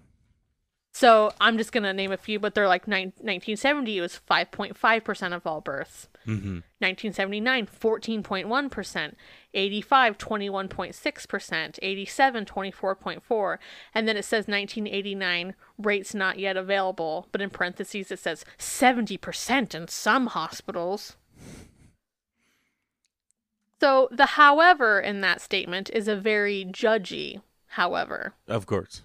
It's like only 5% of you really need a C section, but a bun- bunch of you are getting them all like willy nilly. Well, yeah. And I think you'll see that that mindset across a lot of topics. Yeah. It goes on to say that the US ranks 15th at the time for infant mortality, but yet, yet US women are having two times more C sections than women in countries with lower infant mortality rates. So basically, they're saying there's not enough infant death in the United States to justify all the C sections women are getting. Yeah, it's just the women that are having issues. Who cares? More babies have to die before it can be allowed. They're like, Yeah. this number's too high. There's not enough dead babies to. There's a to dead baby justify- threshold. They're like to justify these C sections. Mm. The dead baby quotient has not been fulfilled yet. Yep. It also says, quote, we can see then that cesarean sections are on the rise in the United States with no correlation of improved health for either mother or babies. So again, messaging is there. They're just Yeah. like trying to make it sound like, oh well, we're just like providing some statistics and like you know. Plausible deniability. It also has a picture of house of a house like in the corner um, of the page, and the caption underneath it says, "Cesarean surgery was not commonly regarded as a viable alternative to normal birth until the 1930s, when hospitals began to replace the home as a place for giving birth." So, I mean, once again, you're putting together two things. Yeah, how many how many pregnant women when they were giving birth at home were able to have a seat.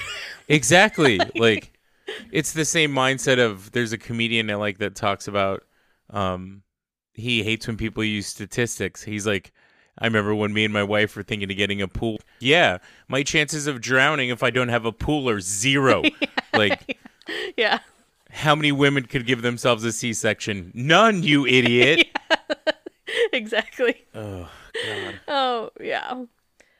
So, in this, the whole theme of all of this is that they're kind of saying it without saying it, but the, also they're still kind of saying it. You know what I mean? like, um, you pick up what they're putting down. Yep. The tone is that C sections are not to be considered unless it's a life or death situation. Mhm. So now, before we get into all this, I do want to say something. So, not even getting to the actual part about parenting and being a mother in this world, that's a whole other topic. But even just pregnancy and birth alone is hard enough. Exhausting, painful, scary, emotionally taxing. There's just there's a lot going on. And like we talked about when discussing Jill's book, giving birth is a risk. One that sometimes I think we sort of forget just because we do have better better like medical care now. But it's still incredibly risky and scary. So, scary and stressful enough for women as it is, but then to have religious type text adding pressure and fear to the situation by letting you know that there's a right way to give birth and a wrong way to give birth Mhm. is such bullshit. It, it's fucking bullshit. It's like they demand these births basically. Mhm. They demand it by the way that it's like you can't prevent it. You got to be joyfully available. This is your job in life. You're you're you're a fucking rabbit to reproduce for God's army. But then they're like, and by the way, there's a right way and wrong way. We don't Yep. just demand that you do it, but there is a way to do it Mhm. too. Um, it's like if you're not moments away from dying before you get a C-section, like you're doing it wrong. Right. Any other reason is not good enough. It's like, awesome, thanks. Fuck Yeah. off. But I mean, it's not surprising. He did he dictates like women's lives and Mhm. guilts them in every other way. Why not childbirth too? I mean, childbirth is a selling point That's like a key. That's what they're there for. That's a key thing. So, you know, if it's in everything else, what's a little more to worry about doing Yeah. right, you know? What's just what's another thing to have a little guilt and mm-hmm. so um, then in this basic care bulletin, sections like possible risks to the mother and the baby and situations where C-sections are unavoidable, such as a prolapsed cord or placental abruption, for example. Those sections didn't have any giant red flags worth discussing. Okay. But my eyebrows started to raise a bit again when I got to the section titled Special Special Situations That Do Not Always Require a Cesarean Section.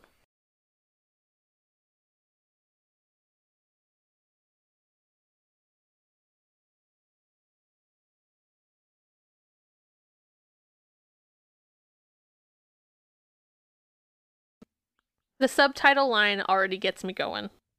It says, when complications occur in a pregnancy, the couple often feels they did something wrong. A complication is particularly troublesome when special efforts have been made to fully follow God's design for childbirth. And the reason this makes me so angry is because you're part of the you're the reason for this. Mm-hmm. His teachings are so do this, you'll get this positive outcome. Do this wrong, you'll get this negative consequence. Everything is taught black and white. Yep. Or thinking back to Jinger's book, remember how she actually described uh, seeing viewing life as a series of deposits and withdrawals? Mm-hmm. Like you, you you've set this up. So yeah, Billy G. It may feel troublesome to a woman when she feels like she's doing it all right by the standards that you're teaching, and then things still complications still arise. Mm-hmm. Yeah, it's troublesome to them because then they think that they must have done something else wrong for this to Right. happen. Because that's the messaging in everything you teach. Mm-hmm. There's something that they've done wrong lurking somewhere that they can't even think of. So yeah, Right. I think it's a little troublesome. And they're just like, "Oh, they think they might have done something wrong." Yeah, Yeah. you're perpetuating yes, that. you're part of it. You you've done that. Yep. So then, right after he creates this new fear by essentially telling them that there's a right way and a wrong way to birth a baby, Of course. he says, quote, fear should not be a part of childbirth. He gives a Bible quote about fear. Oh, of course. Oh. So I'm going to set this all up and make y'all nervous about it and like whatever. But you shouldn't have, you're, you're not supposed to have fear. oh God. Now, let's get into some of the specifics about when they're saying you may not actually need a C section.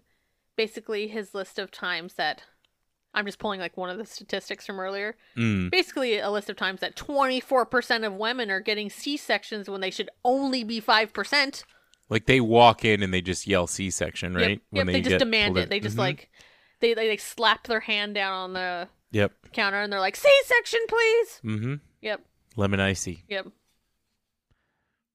Okay, so first, um, so the first is in matters of CPD, which is when the pelvis is too small for the baby's head to fit through. Mm-hmm. The sort of snarkiness comes through when it says, quote, when a true CPD occurs, a cesarean section is required. The word true is in italics. Oh, of course. So you can feel the tood coming through. Mm-hmm. They go on to say that many of these diagnoses are inaccurate and don't take into account a list of things like the softening of the tissues and stretching of the muscles um, that occurs in childbirth and the squatting position um, and more. But what I found noteworthy was this part. Quote, a wise couple would do well to review each complication as an assignment to gain new depths of understanding into self acceptance.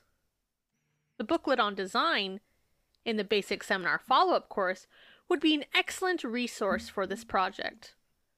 A, prof- a proper self acceptance will increase a mother's ability to have strong contractions. Wow. This can enable even a mother with a somewhat small pelvis to deliver naturally. A little later in the text, it says that the type of pelvis that God gives you gives each one, um, like you know, that so like they, they give like four different types of pelvises or something. Like, Oh. it's like a it's like a little chart thing and so they're saying that god gives each woman um, a, a specific type and it's not a mistake And quote, even though she may not fully understand all the reasons for God's unique design of her pelvis, however, if her purpose is to glorify God, she will thank him. Wow. So just wrap, you know, just checking for understanding here. So if you just accept that small pelvis of yours that God gave you, you'll be able to have strong strong contractions Mm. and you'll be fine. You'll just birth it and you'll be fine.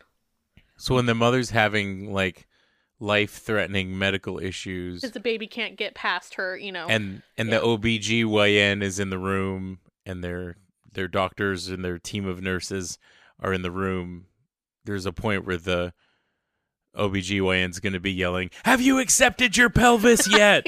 Try accepting your pelvis." It, it's really the unacceptance of your pelvis that's the real issue here. I accepted my pelvis a long time ago. so all three of I my could have a baby right now.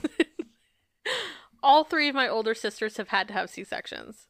Mhm. Even ones that like started off pushing and like you know Mm-hmm. intending for like whatever. Like one sister um she doesn't dilate. She contracts but does not dilate. hmm Uh my second oldest sister, she was pushing for a really long time and my niece kept hitting like a dip in like her there's like a Mm. dip in her like so she couldn't get past that like dip. So She she, never a- accepted the dip? She, exactly. So all I'm thinking is she was just like if she had just been more accepting of that dip in her birth canal, Yeah, exactly. you know, like you know, like maybe Mhm. Maybe she wouldn't have had to have a C one of these willy nilly little C sections. Yep. And then my third sister, she was also pushing for for a while and like whatever. And then later on, they told her they're like, "Oh, his head was huge," like or like whatever. But I'm just sitting here and thinking that he would say that all of those were unnecessary. You weren't dying. Right. a lot of this bullshit just reminds me there's a post that I have of like a of a doctor that posts different medical things to kind of bust through people's misconceptions. And one of the things she posted was two infants' legs. And it said both of these both of these legs side by side are from infants that were born healthy, six months old. And one of them is super skinny, and the other one is super chubby. And she's like, This is to both of them came from mothers that were breastfeeding.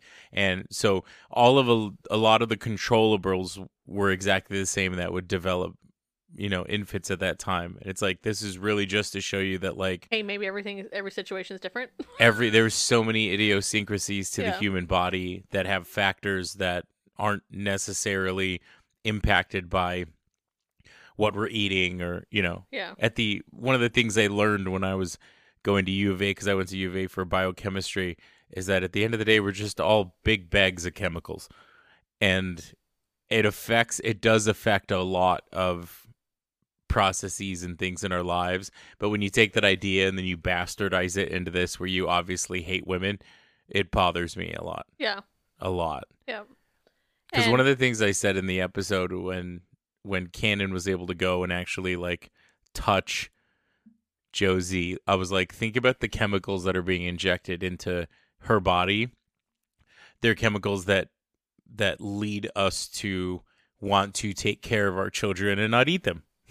and you know, that's where I, a lot of like the the mother becomes a mother the father becomes a father when he sees his child Mhm. and it's because there's once again it's all of those chemicals that kind of lead to that and, and create connections in your brain and that was when i was thinking about like what chemicals are, are being put in when you're touching a child that is so small and you know what i mean yeah.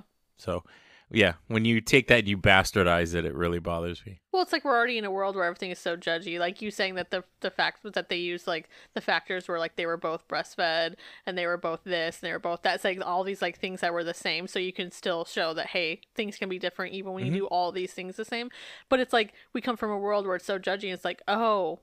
You bought you formula fed, oh, Yeah. or you only did it free breastfed for this long, or Mhm. oh, you did that. Like, there's already just so much judgment of the world, and then now they've got this like fucking religious thing on top of it too. Yeah. Like, there's just so much. mm-hmm. Like, a woman can never fucking get it right. Mm-hmm. especially not in this environment Nope.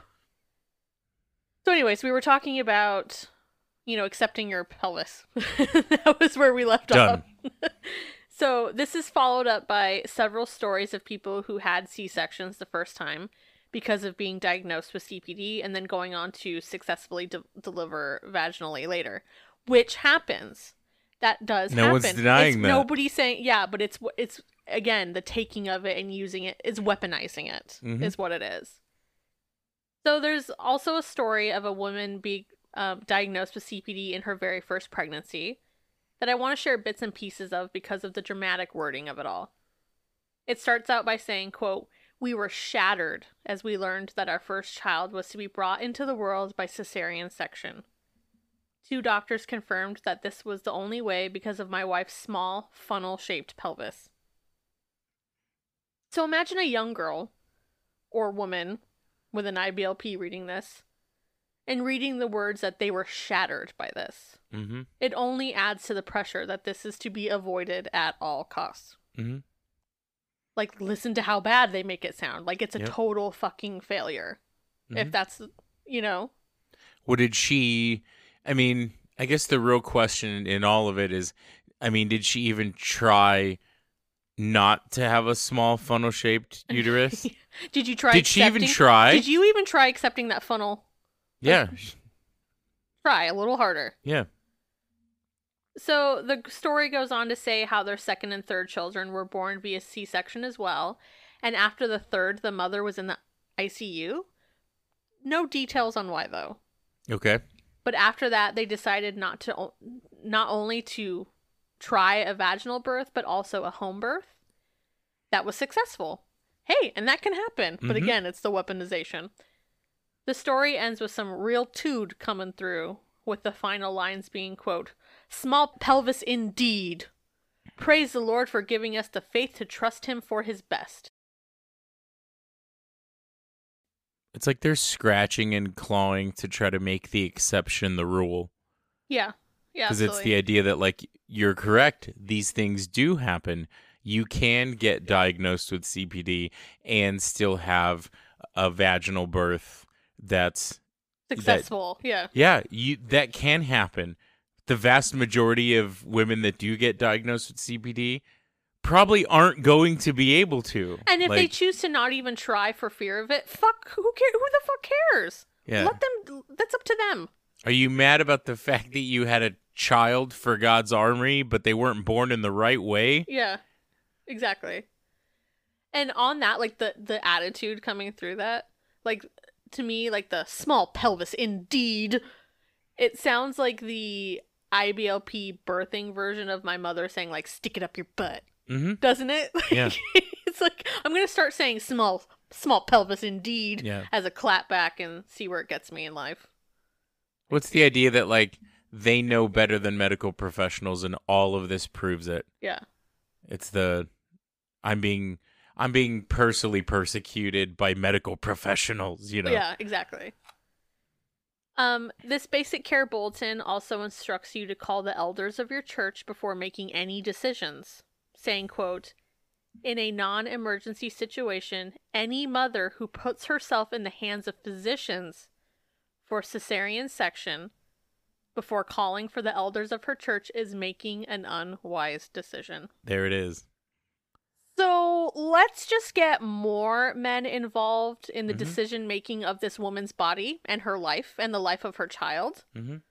Get the whole fucking church in the delivery room, why don't you? You know? Like I just imagine like a telethon with like the three rows of people that are all on telephones waiting waiting for the women to potentially call and get medical advice.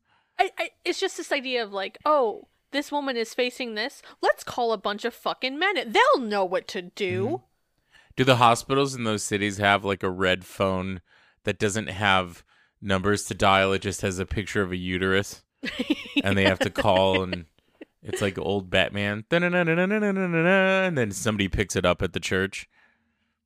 Yeah, I, I think that that's definitely got to. That's the only way. I mean, Yeah. it's the only thing I can imagine. hmm But this did make me think back to my father being a bishop. Like my dad was a bishop from the time I was born until we moved from Phoenix to Peoria. So my entire child, younger childhood, he was the bishop of our ward. And then Mhm. after we moved, he was on high council. Uh, Well, he was um, he was part of the bishopric, but not the actual bishop. And then he was on high council. Blah blah blah blah. But these are the moments where I think about, like in this setting, I'm like, who the f- what the fuck would my dad have to offer? Like just t- talking in the sense of just like I know these are two different religions, whatever, but just talking in the sense of el- calling the elders of the church to help make decisions in your birth experience, the birth of your child. What the fuck would my father have to offer this situation? Honey, the doctor says that you're potentially your life is potentially at th- at risk here. I'm going to get Bart on the phone. He'll know what to do. Yeah. like I've thought about that in other contexts before. Like when I think about how my dad like counseled people, and like my parents had the worst fucking marriage ever, Mhm. and they fucking hated. They could not stand. They had, they could not stand each other. They literally did Mhm. not speak to each other. They spoke through us children. Like they did Yeah. not speak.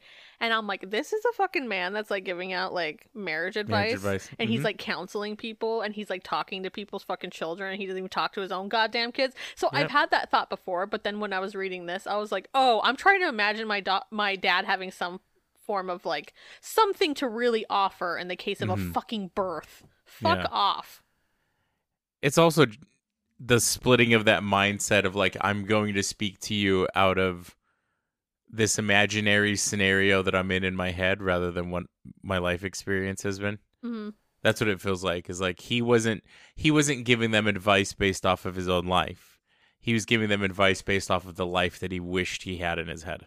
And it's not even like the situation where like a therapist is like, hey, that doesn't mean that they have their life 100% together. I don't think Mhm. that's the case. But they are trained and studied to understand these other things. My dad's a my dad was a fucking graphics designer. He was not qualified to give people counsel and advice and therapy and family like Mhm. mediation. Not fucking qualified. Okay, I'm No. on a tangent, but I'm just saying he would not be the one to call in a birthing situation is all I'm Mhm. saying.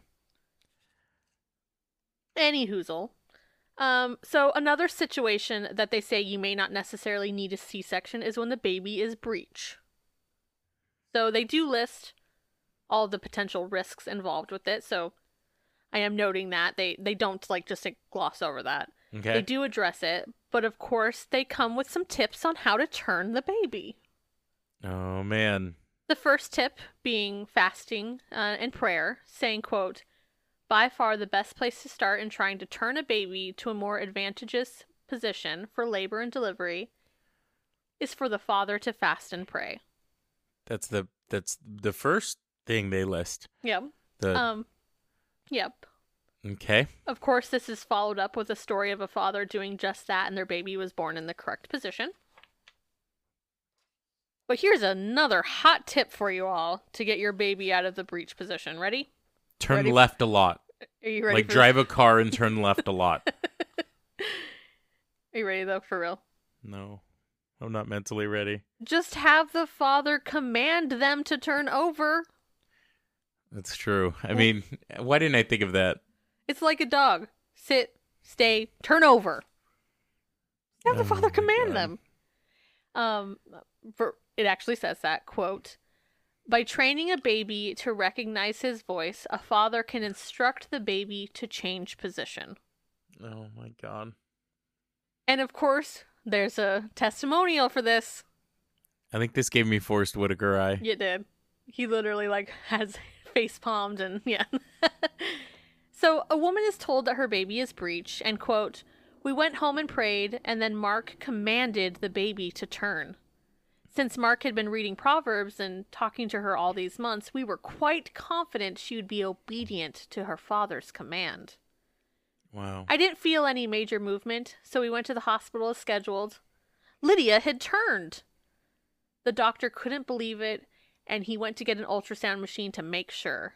Mark was able to share with the doctor how he had been reading these many months the Proverbs to the baby, and how he commanded her to turn. We weren't surprised, just praising the Lord. I don't know who's more of an idiot, Mark. I just want to be like, are, are these people just like? Can you imagine a doctor then being like, "Hmm, your baby's breech. Have you tried commanding the baby Oh my god. to it's, turn?" Have you tried that yet? Why did these doctors pay all this money to get like medically trained? When they could just have the wisdom booklets and some commandments. you know? You know, Oh we already learned that they basically have a pre med, you know, when they're done with their seventh grade education with the wisdom booklets that you know, under science is talking about wearing um wearing uh ascots and things. So Oh. any hoozle. This next this next part I just have to share because it made me chuckle. It's not um it's part of a large section that I'm pretty much just skipping over, but it's about routine procedures and telling you which to skip and which to hold out on as long as possible, alternatives to them, things like that. Okay. But a subsection under this was titled prepping and said this quote, prepping, and then in parentheses it says shaving the baby door is no longer a routine procedure. Wow.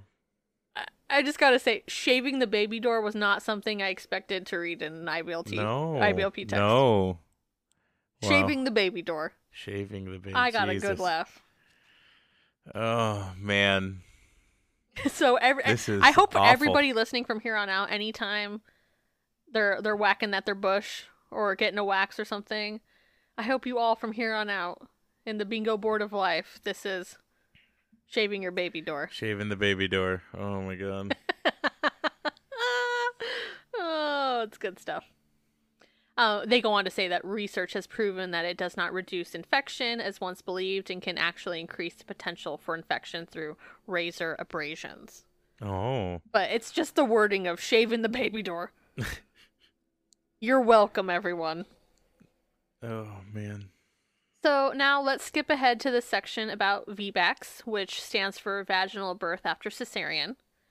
It states, quote, God designed childbirth so the baby must travel through the mother's body in order to be born.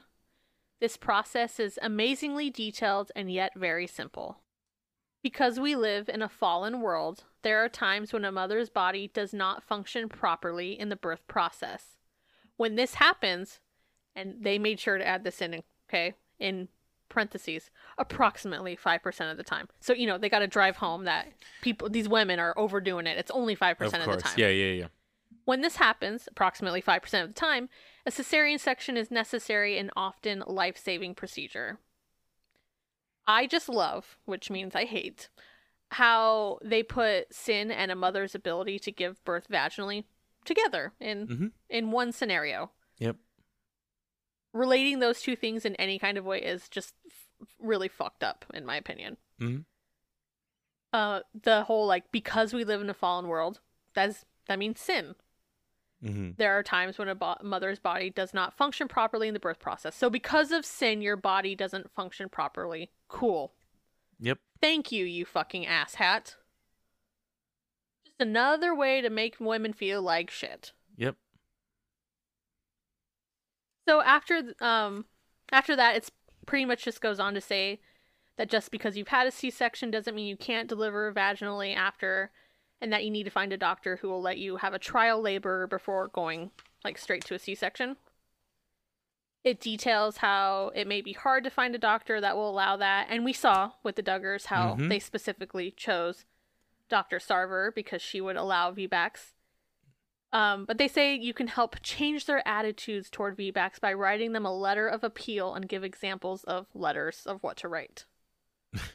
so they're just like, oh, doctors may not do it because they're afraid of The medical being complications? being, su- but being sued, and you can you can write these letters that'll help put them at ease. And you know, we live in a sue happy and um, society, so tell them this and tell them that you're aware of this and you're aware of that, but you still want to do it. Blah blah blah. Because that's the problem. And it's true. Again, people have had C sections and had had and can go on to successfully deliver vaginally. That is Mhm. absolutely true. But again, it is this idea that they're telling you if a woman decides she doesn't even want to risk it and she just wants to go for the C section, that should be okay. Yeah. There shouldn't be all of this you these demands that you need to do this and this and this and this first before it's okay to do it again. Mm-hmm. That's the issue. Well, like everything they talk about, they're hanging they're hanging your faith and your worthiness onto things that are not controllable. Yeah. And I think that's what's the problem is that you're leading to people that are like, you couldn't control this. There was nothing you could have done. You're already dealing with the mental complications of having complications in birth. You're dealing with your own personal feelings about it. Mm-hmm. And then you're now you're dealing with the fact that, oh, well, apparently this religion that I'm basing my life off of, I'm also not good enough there. And I did something wrong. I think that's Yep. you see that a lot in those scenarios where it's like I did something wrong here. You know what? Nope. Sometimes you fucking do everything right and you lose.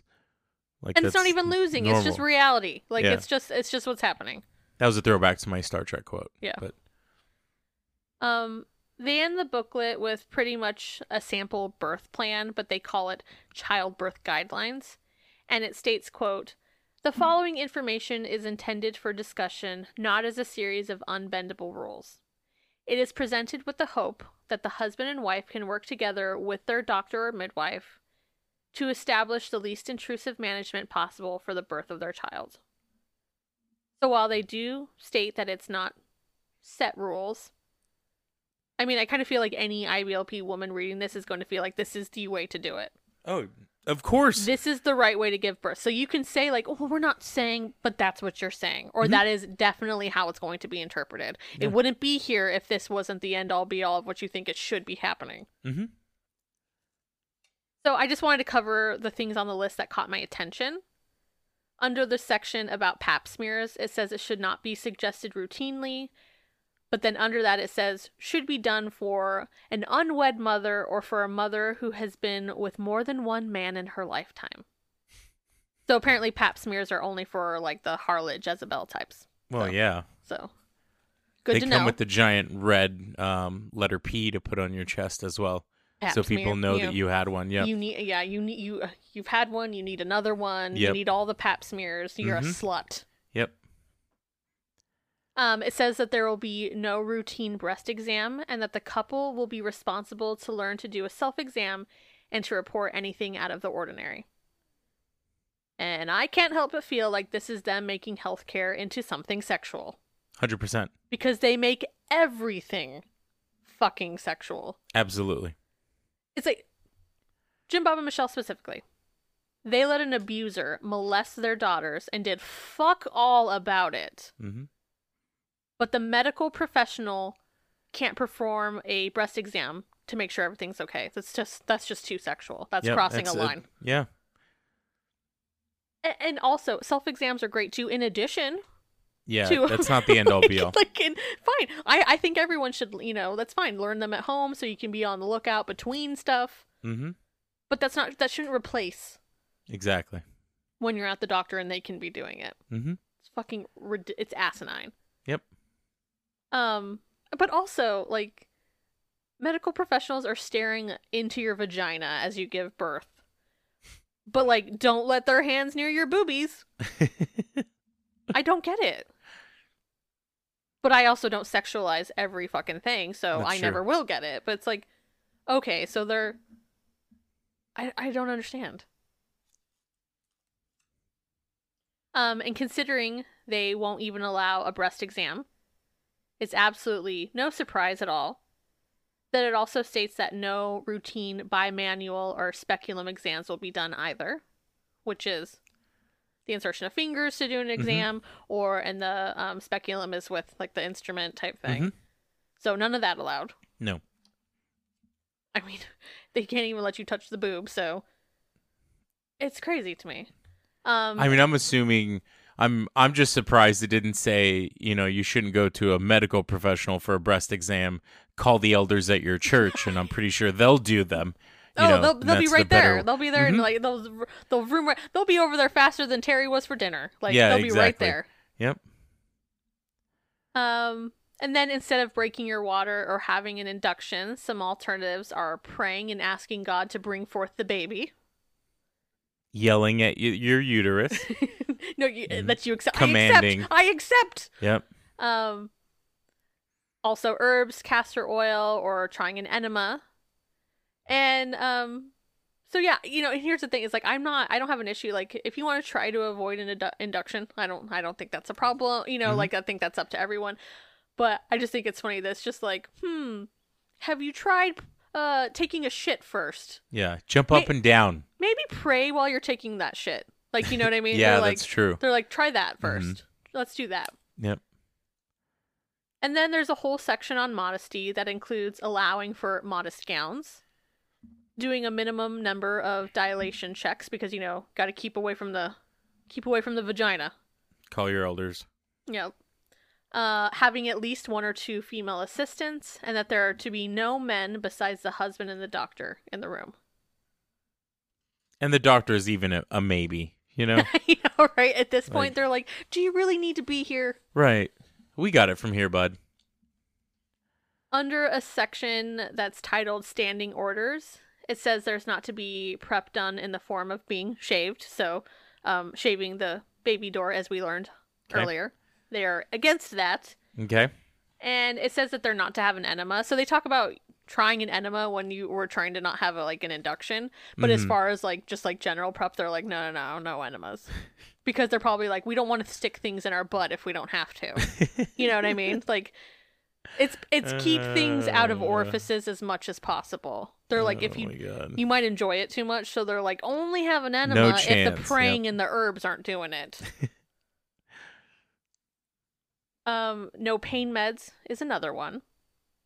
And their stance on epidurals is made loud and clear, even though it was only very briefly mentioned in earlier text, saying, quote, the concept that a mother must have a good birth experience, which is in quotes.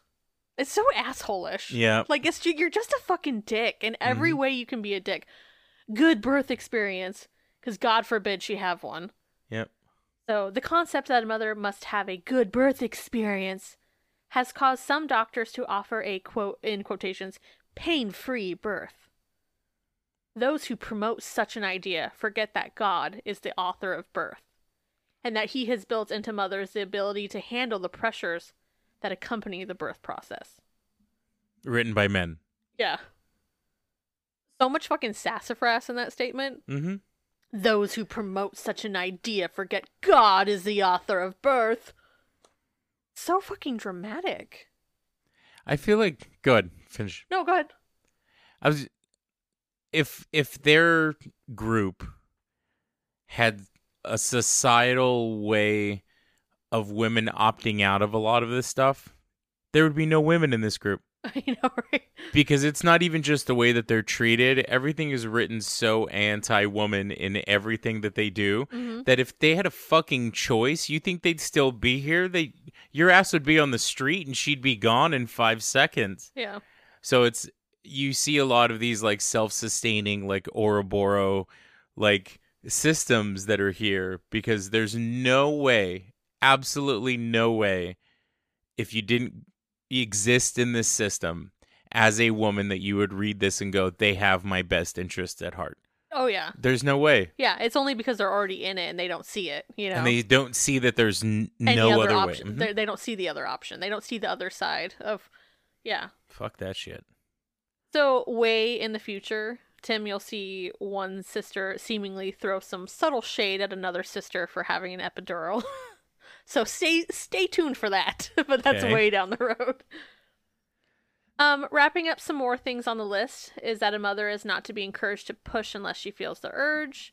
There is to be no routine episiotomy. Um, they say that the couple is aware that tears are a possibility and that tears will be minimized with massage, warm compress, olive Prayer. oil, um, and controlled delivery of the baby with breathing techniques. My question is, um, okay, because to be clear, I actually think there should be very clear communication on this topic. I think that's important. Like, I'd want them to talk to me about it first, not Mhm. just assume, like, you know, tell me that we really do actually need to do this and we're not just, you know, like doing it. But my question in all this, I just want to know who's applying the olive oil. They can't even do a breast Church exam. elders. So exactly. So it's like, who's oiling up her vag? yeah. Like, old old Gus over there has a can of EVOO, so um, he's he's the one that you call for the oil. yeah, yeah, yeah, Okay. yeah, yeah. Just letting you know. Like, are we supposed to believe that Pest would get down there and like rub olive oil on Anna's cooch like it's a baked potato? Like, like who's actually, you know, who's rubbing the oil? Is she just having to do it herself because nobody else is allowed to be down there? Like, Probably. What's, what's going on with the olive oil? Yeah. Gus and Gus was on vacation, so he wasn't able to bring his can. Mm-hmm. So yeah, like I do think that like it shouldn't just be assumed, and it should be a top. Like the woman should know if there's this is going to be happening and Mhm. that it's necessary. But like, uh, yeah, who's who's uh, oiling up the cooch? Oh my god. Um, so and that kind of wraps up the C sections booklet. But before we move on to what we're digging on, I just kind of want to make some things clear, and you kind of touched on some of the things I like I want to talk about. So, giving birth is a very personal thing with very big, very personal decisions. And those decisions are they're going to vary and they're going to look different from person to person Mm-hmm. situation to situation and what might be really important to one person isn't that important to another and that's okay you know Right. and i think it's between a woman and her healthcare provider to make these decisions and so like it's totally fine to decide you want an epidural and it's also fine for a woman to try to avoid one if she can Mm-hmm. it's fine to plan a c-section and it's also fine to want to avoid a c-section like Mhm. all of these are okay and i mean that's just a couple examples but that just stands for everything we've talked about pretty much you know Mm-hmm. and none of this should be up to anyone else Mhm. not anyone else's business how you decide to give birth um obviously this is kind of like times of like gross negligence aside like you know we're not Mhm. talking about like these extreme situations we're talking about just like your run of the mill like you're giving birth you can decide how you want to fucking do it type thing Mhm. Different people have different things that are important to them and the issue here is just that it's presented in a way like like I've said that there's a right way to give birth and that there's a wrong way to give birth and that's the problem. Yep. And I kind of relate all of this to kind of the same way I feel about like modesty for example. Like if you want to cover yourself more and you feel more comfortable that way, have at it. Mm-hmm. If you want to wear wholesome swimwear, swimwear, fucking do it.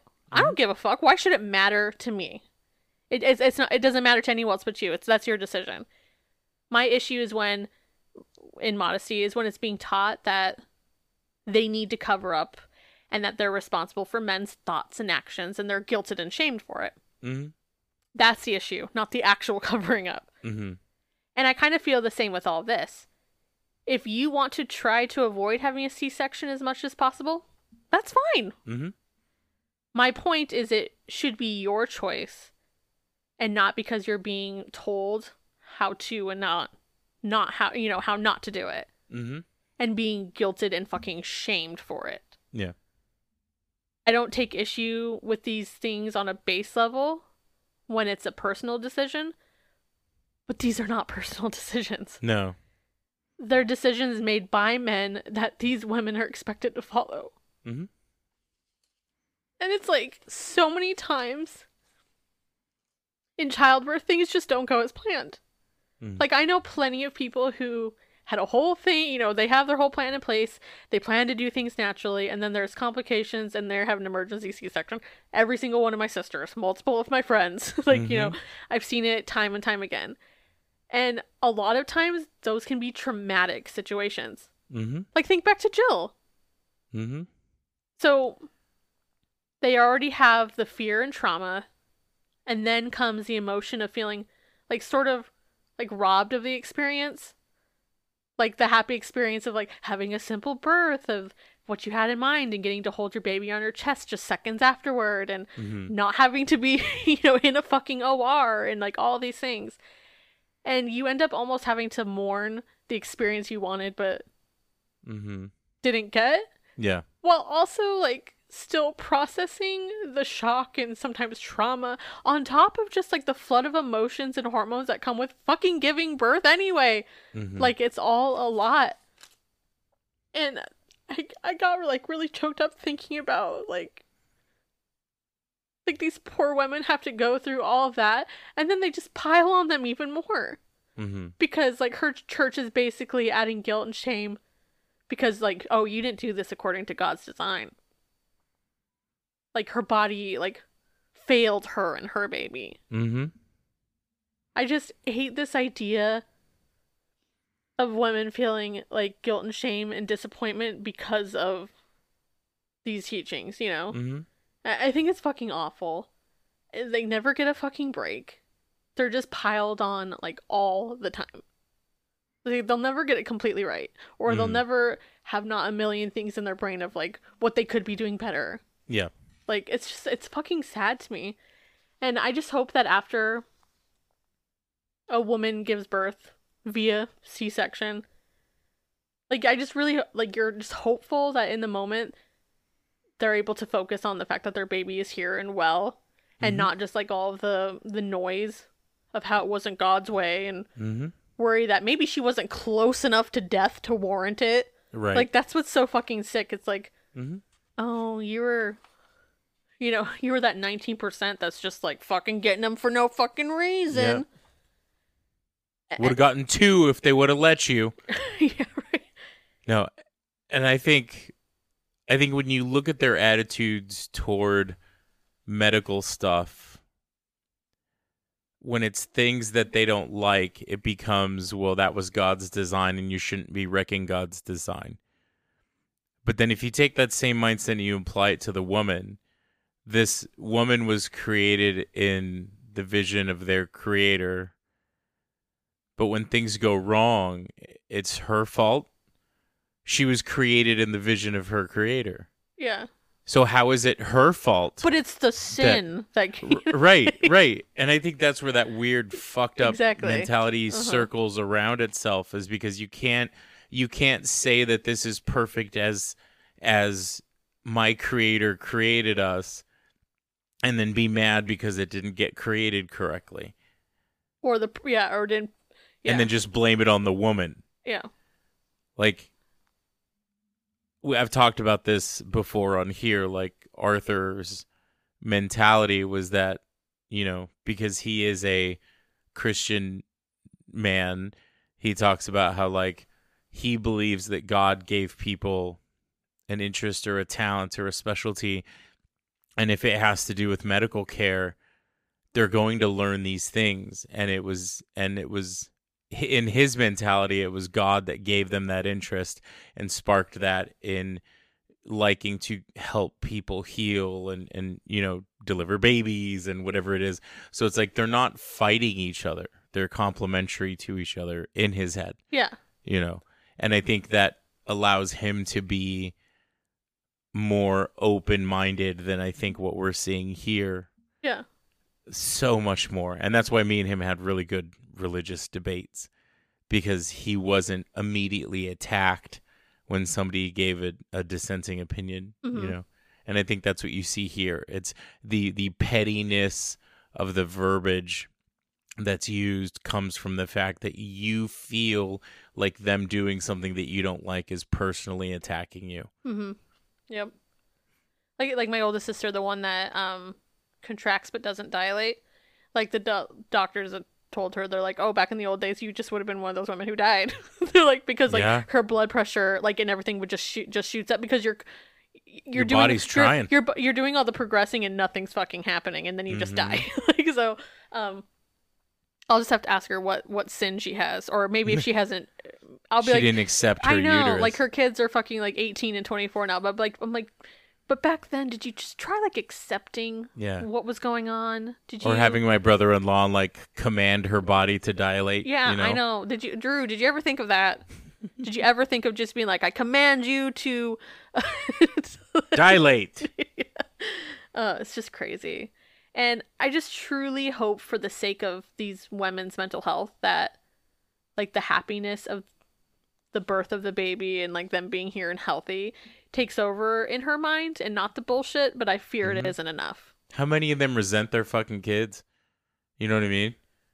And it's not their fault. Like it's it's not there's so like you said you're talking about all the emotions that are attached to it. And it's like this experience of having a child is just so soiled by this bullshit. By See, I didn't Billie even think of it in that way. I just think that they're getting uh, not like resenting their kids. I think of them just like still continuously beating themselves up or feeling Oh, yeah. that, Mhm. and like, and I just want them to be like, like focus on like the birth of the child being here. Yeah. But like, I don't know if when it's so ingrained into all of this and all Mm-hmm. of their little like subtle ways, the messaging is there. Yeah. Like, will they ever overcome that, or did, did they hit the point where like, fuck it, that doesn't fucking matter. The baby's here and everything's fine, or do they still go like, oh, that just did not go how it was supposed to go? Yeah. you know. Um, it was just interesting though because of reading this document. There weren't there weren't. I didn't disagree with everything. There were some things I agreed with, like, hey, personally, I may not want my water broken if it isn't necessary.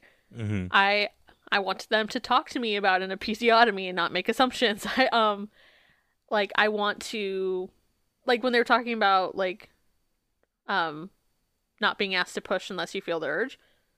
Yeah, like maybe that's how I'd want you know, there was just little things where I'm like I could see how I agreed with certain things and you know, or like whatever.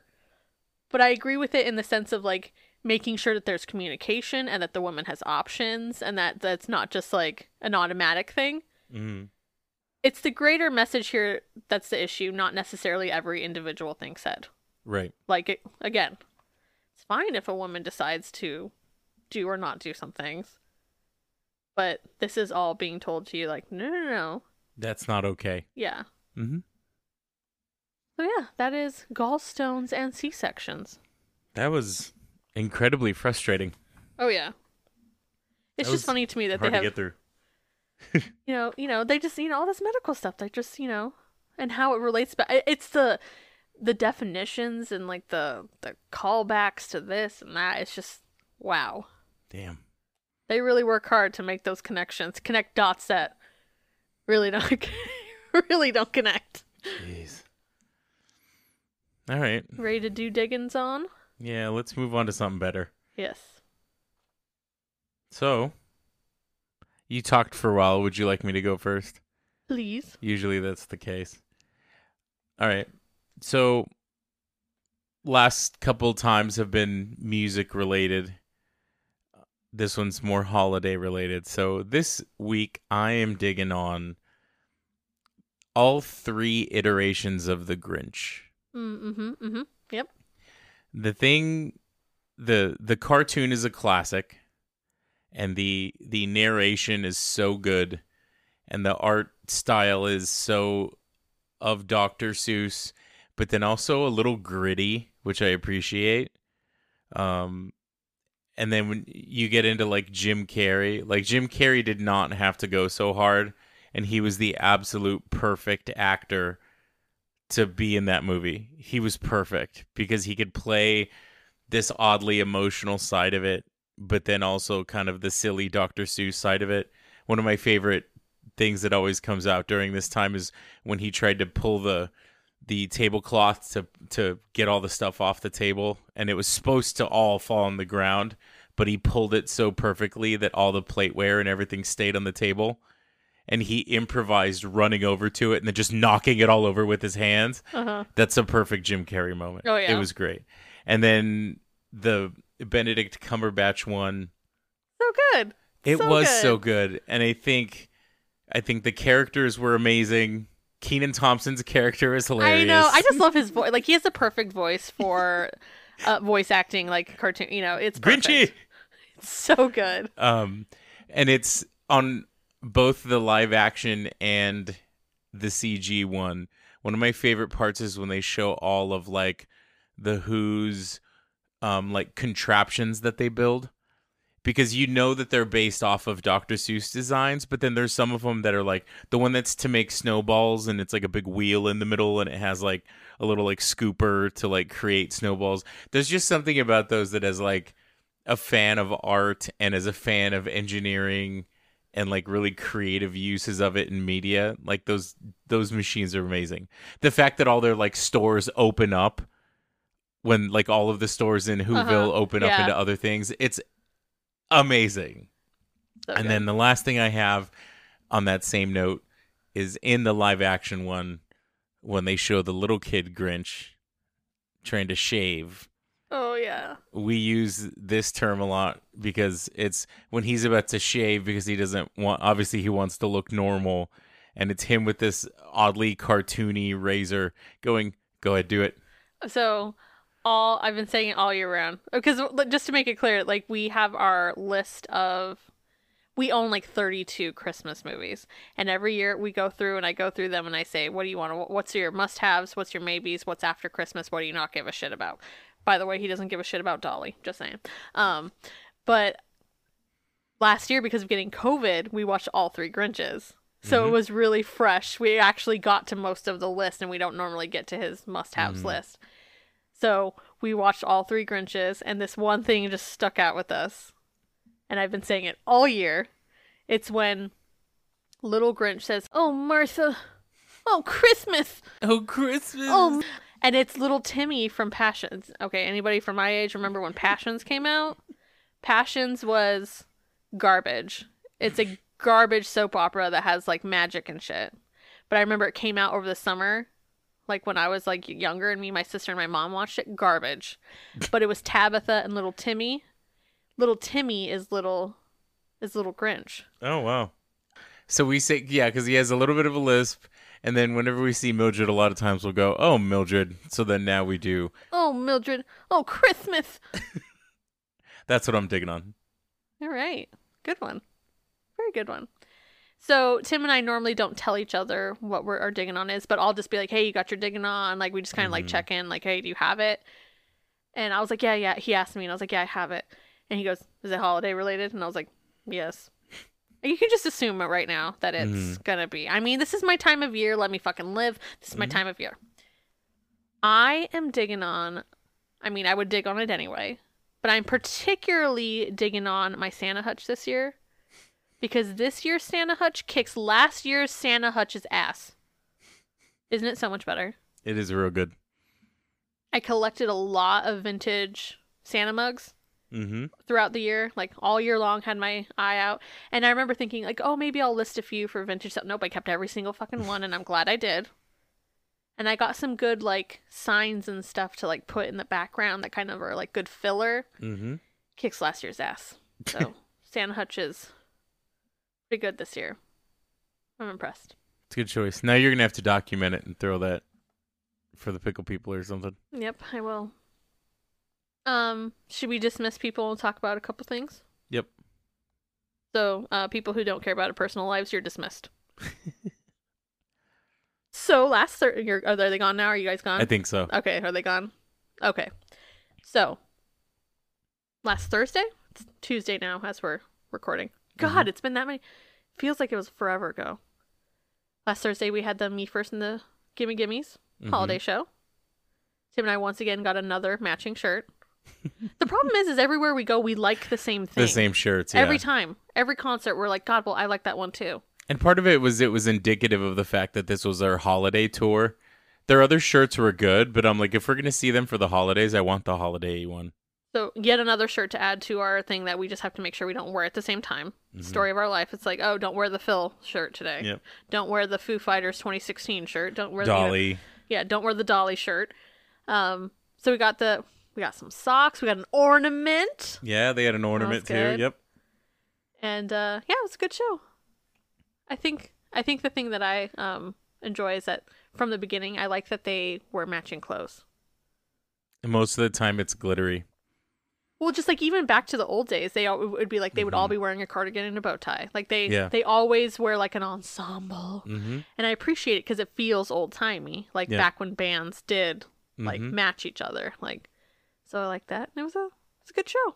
And let's be real, Spike has a bunch of like really long, um, like glittery tassels on his on his microphone stand, and that just adds to the showmanship.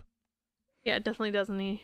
He's got some moves, man. he he gets does- it. Like yep. he does like the backwards and he like the like not quite a moonwalk, but kind of like I don't know how to describe it. Yeah. He has like some fucking moves, He man. jams. He's he so really does. um, and it was funny because as we were going in, um, Tim was telling me, like, we're standing in line, he was like, There's this guy that me and Wally met at the show last year, and he texted saying that he's gonna, he's here tonight. He's like, and I don't remember his name. he's like, so Tim was basically telling me, like, do me a solid. I'm gonna use you as an an excuse to learn his name again. Yeah, so I was like, okay, so I need to be like, and your name is, but luckily when he walked up, it was, um, He introduced he, himself. He, said it right away, so. hmm So there and like some other friends that like Tim like goes on the man trip, but so it was a big group and yeah, Yeah. it was fun. Yeah, it was good. Um, and then also this past weekend I had the annual uh cousin Christmas sleepover, Mm-hmm. but it was year ten. It's crazy. You guys need cups like we do for the man trip. So it was year ten. So I um on Thanksgiving I gifted them sweatshirts that I had made hmm that had like a little logo type thing that was like established 2013 cousin Christmas sleepover. And I gave them like cool cups and I gave them slippers when I got there. And we did gingerbread houses this year. We did our or norm we did our nachos like normal, but then we didn't do any of the other normal stuff that we normally do. We normally go to this light thing and we like color, but we were all gingerbread house. Um And we made the gingerbread houses. Tim made the gingerbread. Tim did that. Um, we appreciate it. But the reason I bring this up more specifically is because I had two realizations during this sleepover. Number one is that my oldest niece is now older than I was when I started this tradition. Damn. So I started doing this with them when I was 23. And my niece is 24, the oldest one that comes. and like when I brought this up, her sister, her younger sister that's 18, was like, Katie, can you even imagine doing this for kid? Like she's like, she was just like, You're like you. She wouldn't be able to do this. but it was just like, I felt like she was just like, Katie, could you even do this? It was just kind of funny. And then the second thing I realized is that, um, that I'm old is because, so I gifted them these sweatshirts, right? One niece showed up having cut off the the neckline like the call Mm. like and i was like you're cool. This doesn't bother you. You're fucking cool. You're not an old fucking square. But i instantly had flashbacks to me being in high school and having friends because when i was in high school everybody was cutting up their fucking clothes. Everybody. It and an I remember having friends, and I never did, but I had to have friends, and I remember friends being like, "Oh, my mom was so mad. She's like, I just bought you that, and I spent all this money, and you go cutting it up." And so, like, we're in high school, we're like, "Buzzkill," like you know, right? and so then when my niece showed up with that, cut, I was like, "Oh." I was like, "Oh, be cool, be cool, be cool," but I'm like, "What was that? Like eight dollars that you just cut off? Like, you know what I mean? Because like I was having that, and then the other one, one of the other ones was like, "Do you have scissors? I'm gonna cut mine off too, so she's not the only one." And I was like, "Oh." And I went and got the scissors and I gave it to her and I'm like, just fucking keep your mouth shut. Don't be a fucking buzzkill. But I just had that realization. I'm like, oh, I'm like the parents of my friends in high school, where I'm just like, I paid for that, and you just put it in the garbage. So realized I'm old, Copy that. A couple ways. So Uh, it's very funny. wish I, I kept my mouth shut though. So I was like, nope, it's fine. I'm fine. Everything's fine. This doesn't bother me. As I'm watching it go into the garbage, it's fine. Those feelings will come out later. Yeah, everything's Pointed at pointed at something or somebody else. You're fine. Yeah, it'll be fine. I'm Yeah. fine. And that's it. That's all. Yep. Gingerbread's fun.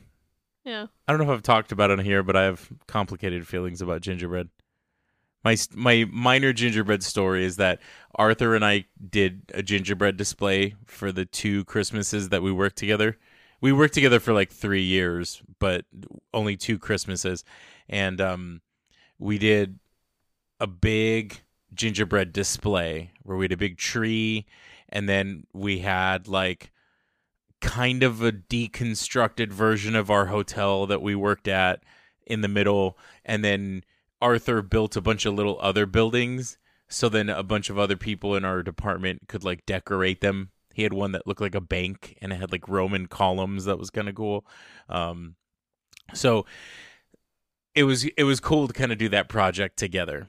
When we were done, we hit a point where we told it was on like a big round piece of wood and then we put it on a banquet table um and we had fake snow all over it and stuff. So we told engineering it's the last day just throw it away. Like throw the whole thing in the dumpster the the the base and everything.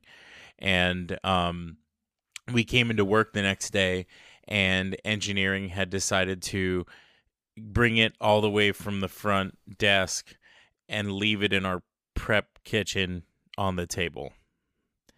And I was like, I specifically, okay. So we take it out there, and as we're carrying it out on a cart, I look at Arthur and I'm like, You ever want to be like Godzilla? So we grabbed like a broken mop handle and went out to like right in front of the dumpster, and we Godzilla'd this entire eh, this entire gingerbread display, and it was so much fun. I bet it sounds fun. And it was like we did. So we used um, isomalt to make windows, clear windows through all of it. You can use sugar-free candy because it's made out of isomalt. Um, but yeah, you melt them into um, into the little like hole, and it makes a window. So um, we did that. So as we were like smashing it, it was a very very uh, cathartic like cr- like shatter, you know. So that was kind of fun. The second thing I had was when I was at my last hotel, I made I spent a lot of time making like a three foot tall, really really accurate version of our hotel. Um, and same thing, it had colored windows in it. Whenever you build construction gingerbread, usually it's not just gingerbread. So I built it around like cardboard support structure and like Arthur on our big one used to use like milk crates, plastic milk crates, and that's what we would like hot glue everything to so it was all solid. So I did this spent a lot of time making this like three foot tall um hotel. And I was so proud of it and I was so happy and nobody gave a shit about it at all Yeah. like I took it to the front desk and they were like, "Wow, this is cool." And then the GM was like, "What are we going to do with it?" And I'm like, "Put it in the front of the hotel." I had fake snow on it. The the lights inside turned different colors. Like it was insane. So I was like, well, you know, we'll put it here and have it just be part of our like Christmas decorations. Literally the next day it was like shoved into the corner where nobody could see it. He, he was an asshole, so yeah, I was so angry yeah. about it. So I have a love for creating gingerbread stuff, but that one that one sucked. Yeah. So that's my gingerbread drama. It was the creation of that um gingerbread that your parents said our marriage was on the rocks too, remember? All right, here mini story about my father. So Have we told um, this story already? I don't think so. I don't remember now. Maybe in the pickle, but definitely not on here. Um, so I had a a young cook who was in his like second year of working with us. He was a dishwasher for a year, and then we promoted him. And he was actually done kind of with the work that he was doing, and he came up to visit me when I was making the gingerbread hotel. And he was like, "Chef, do you want some help?" And I'm like, "Yeah, you know what? I'll take some help." So I taught him how to roll out the gingerbread, how to cut the shape that I wanted, how to cut out all the little windows, how to press on the brick pattern. We go through the whole thing. I post a series of pictures of the gingerbread in the oven, some of the end product, and then him, and he's like 90 degrees leaned over a, a table, a prep table, with his hand holding, and then he's cutting it with the pizza cutter right? So you can't really tell, and this isn't me giving my father carte blanche, but you can't really tell who it is because you just see kind of the top of a head and like. but if you working. know your child, you who you know who it is not. Is the point? yep. so my, go ahead. I just want to also point out that you tagged him in the caption. That's true. Yep. It, it, there was a lot Mhm. of context clues. here. Context clues, There's a lot of context clues. Yep. So my dad calls me and starts kind of making small talk, and I'm like, okay, whatever. So I'm kind of talking to him, and then he says, "We saw your pictures that you posted about the gingerbread," and I was like, "Yeah," and he goes, "You weren't wearing your wedding ring. Is everything okay at home?" And I literally stayed silent for a second because I was like, "Are you fucking kidding me right now?" Like, is this a joke? I thought I, in my head I was giving the benefit of the doubt of being like, "Oh, he's joking." And I was like, "What do you mean?" He was like, "Well, that that picture that you had, like you you didn't have your ring on. Is is something going on at home?" And I'm like, "No, that wasn't even fucking me. the- that was my little brown like 19 year old cook." So the reason we say that is as a joke is because Tim's parents, who are clearly Mexican, 100% Mexican. I'm like, is I'm like, are you assuming? Do you think that every every brown man looks the same? Like, like I'm like, you can't tell it's not your son. Like, I remember showing the picture to people, and they're like, it is so clearly not you. Like, it doesn't matter that you're both brown. Like it is true. just so clearly not you. Even with his head down, like you just look. I feel like if you know someone, especially like maybe your child, per for example, like you can tell that that is not Tim in the picture. But so, and, and- so you can tell it's not him. You can there are Uh. the, the context clues of the tagging in the picture and talking about how you're getting this help. Yep. But also just number three, um, I'm sorry. Even if you weren't wearing your ring, rings don't make you any less married. like they don't make you more married or less married. I haven't been wearing mine for a while because my finger got fat, and I'm like, mm, maybe I should take it off before there's a problem. Like you know, or like, and I just haven't even tried for a while because it just I con- constantly have my hands in like water and stuff like that. So I was just like, eh, like, I just haven't been wearing it. Are we less married because I don't wear my ring? One hundred percent. Oh, I'm sorry, I'm mistaken. But it's it's like that, and then also I just felt like it was just like this gossipy like aspect to it. Oh yeah. that I was just like, eh, And he wasn't calling because he was concerned that we were having problems at home. Like you said, he was trying to get the cheese man. yeah, That's why it started out with small talk.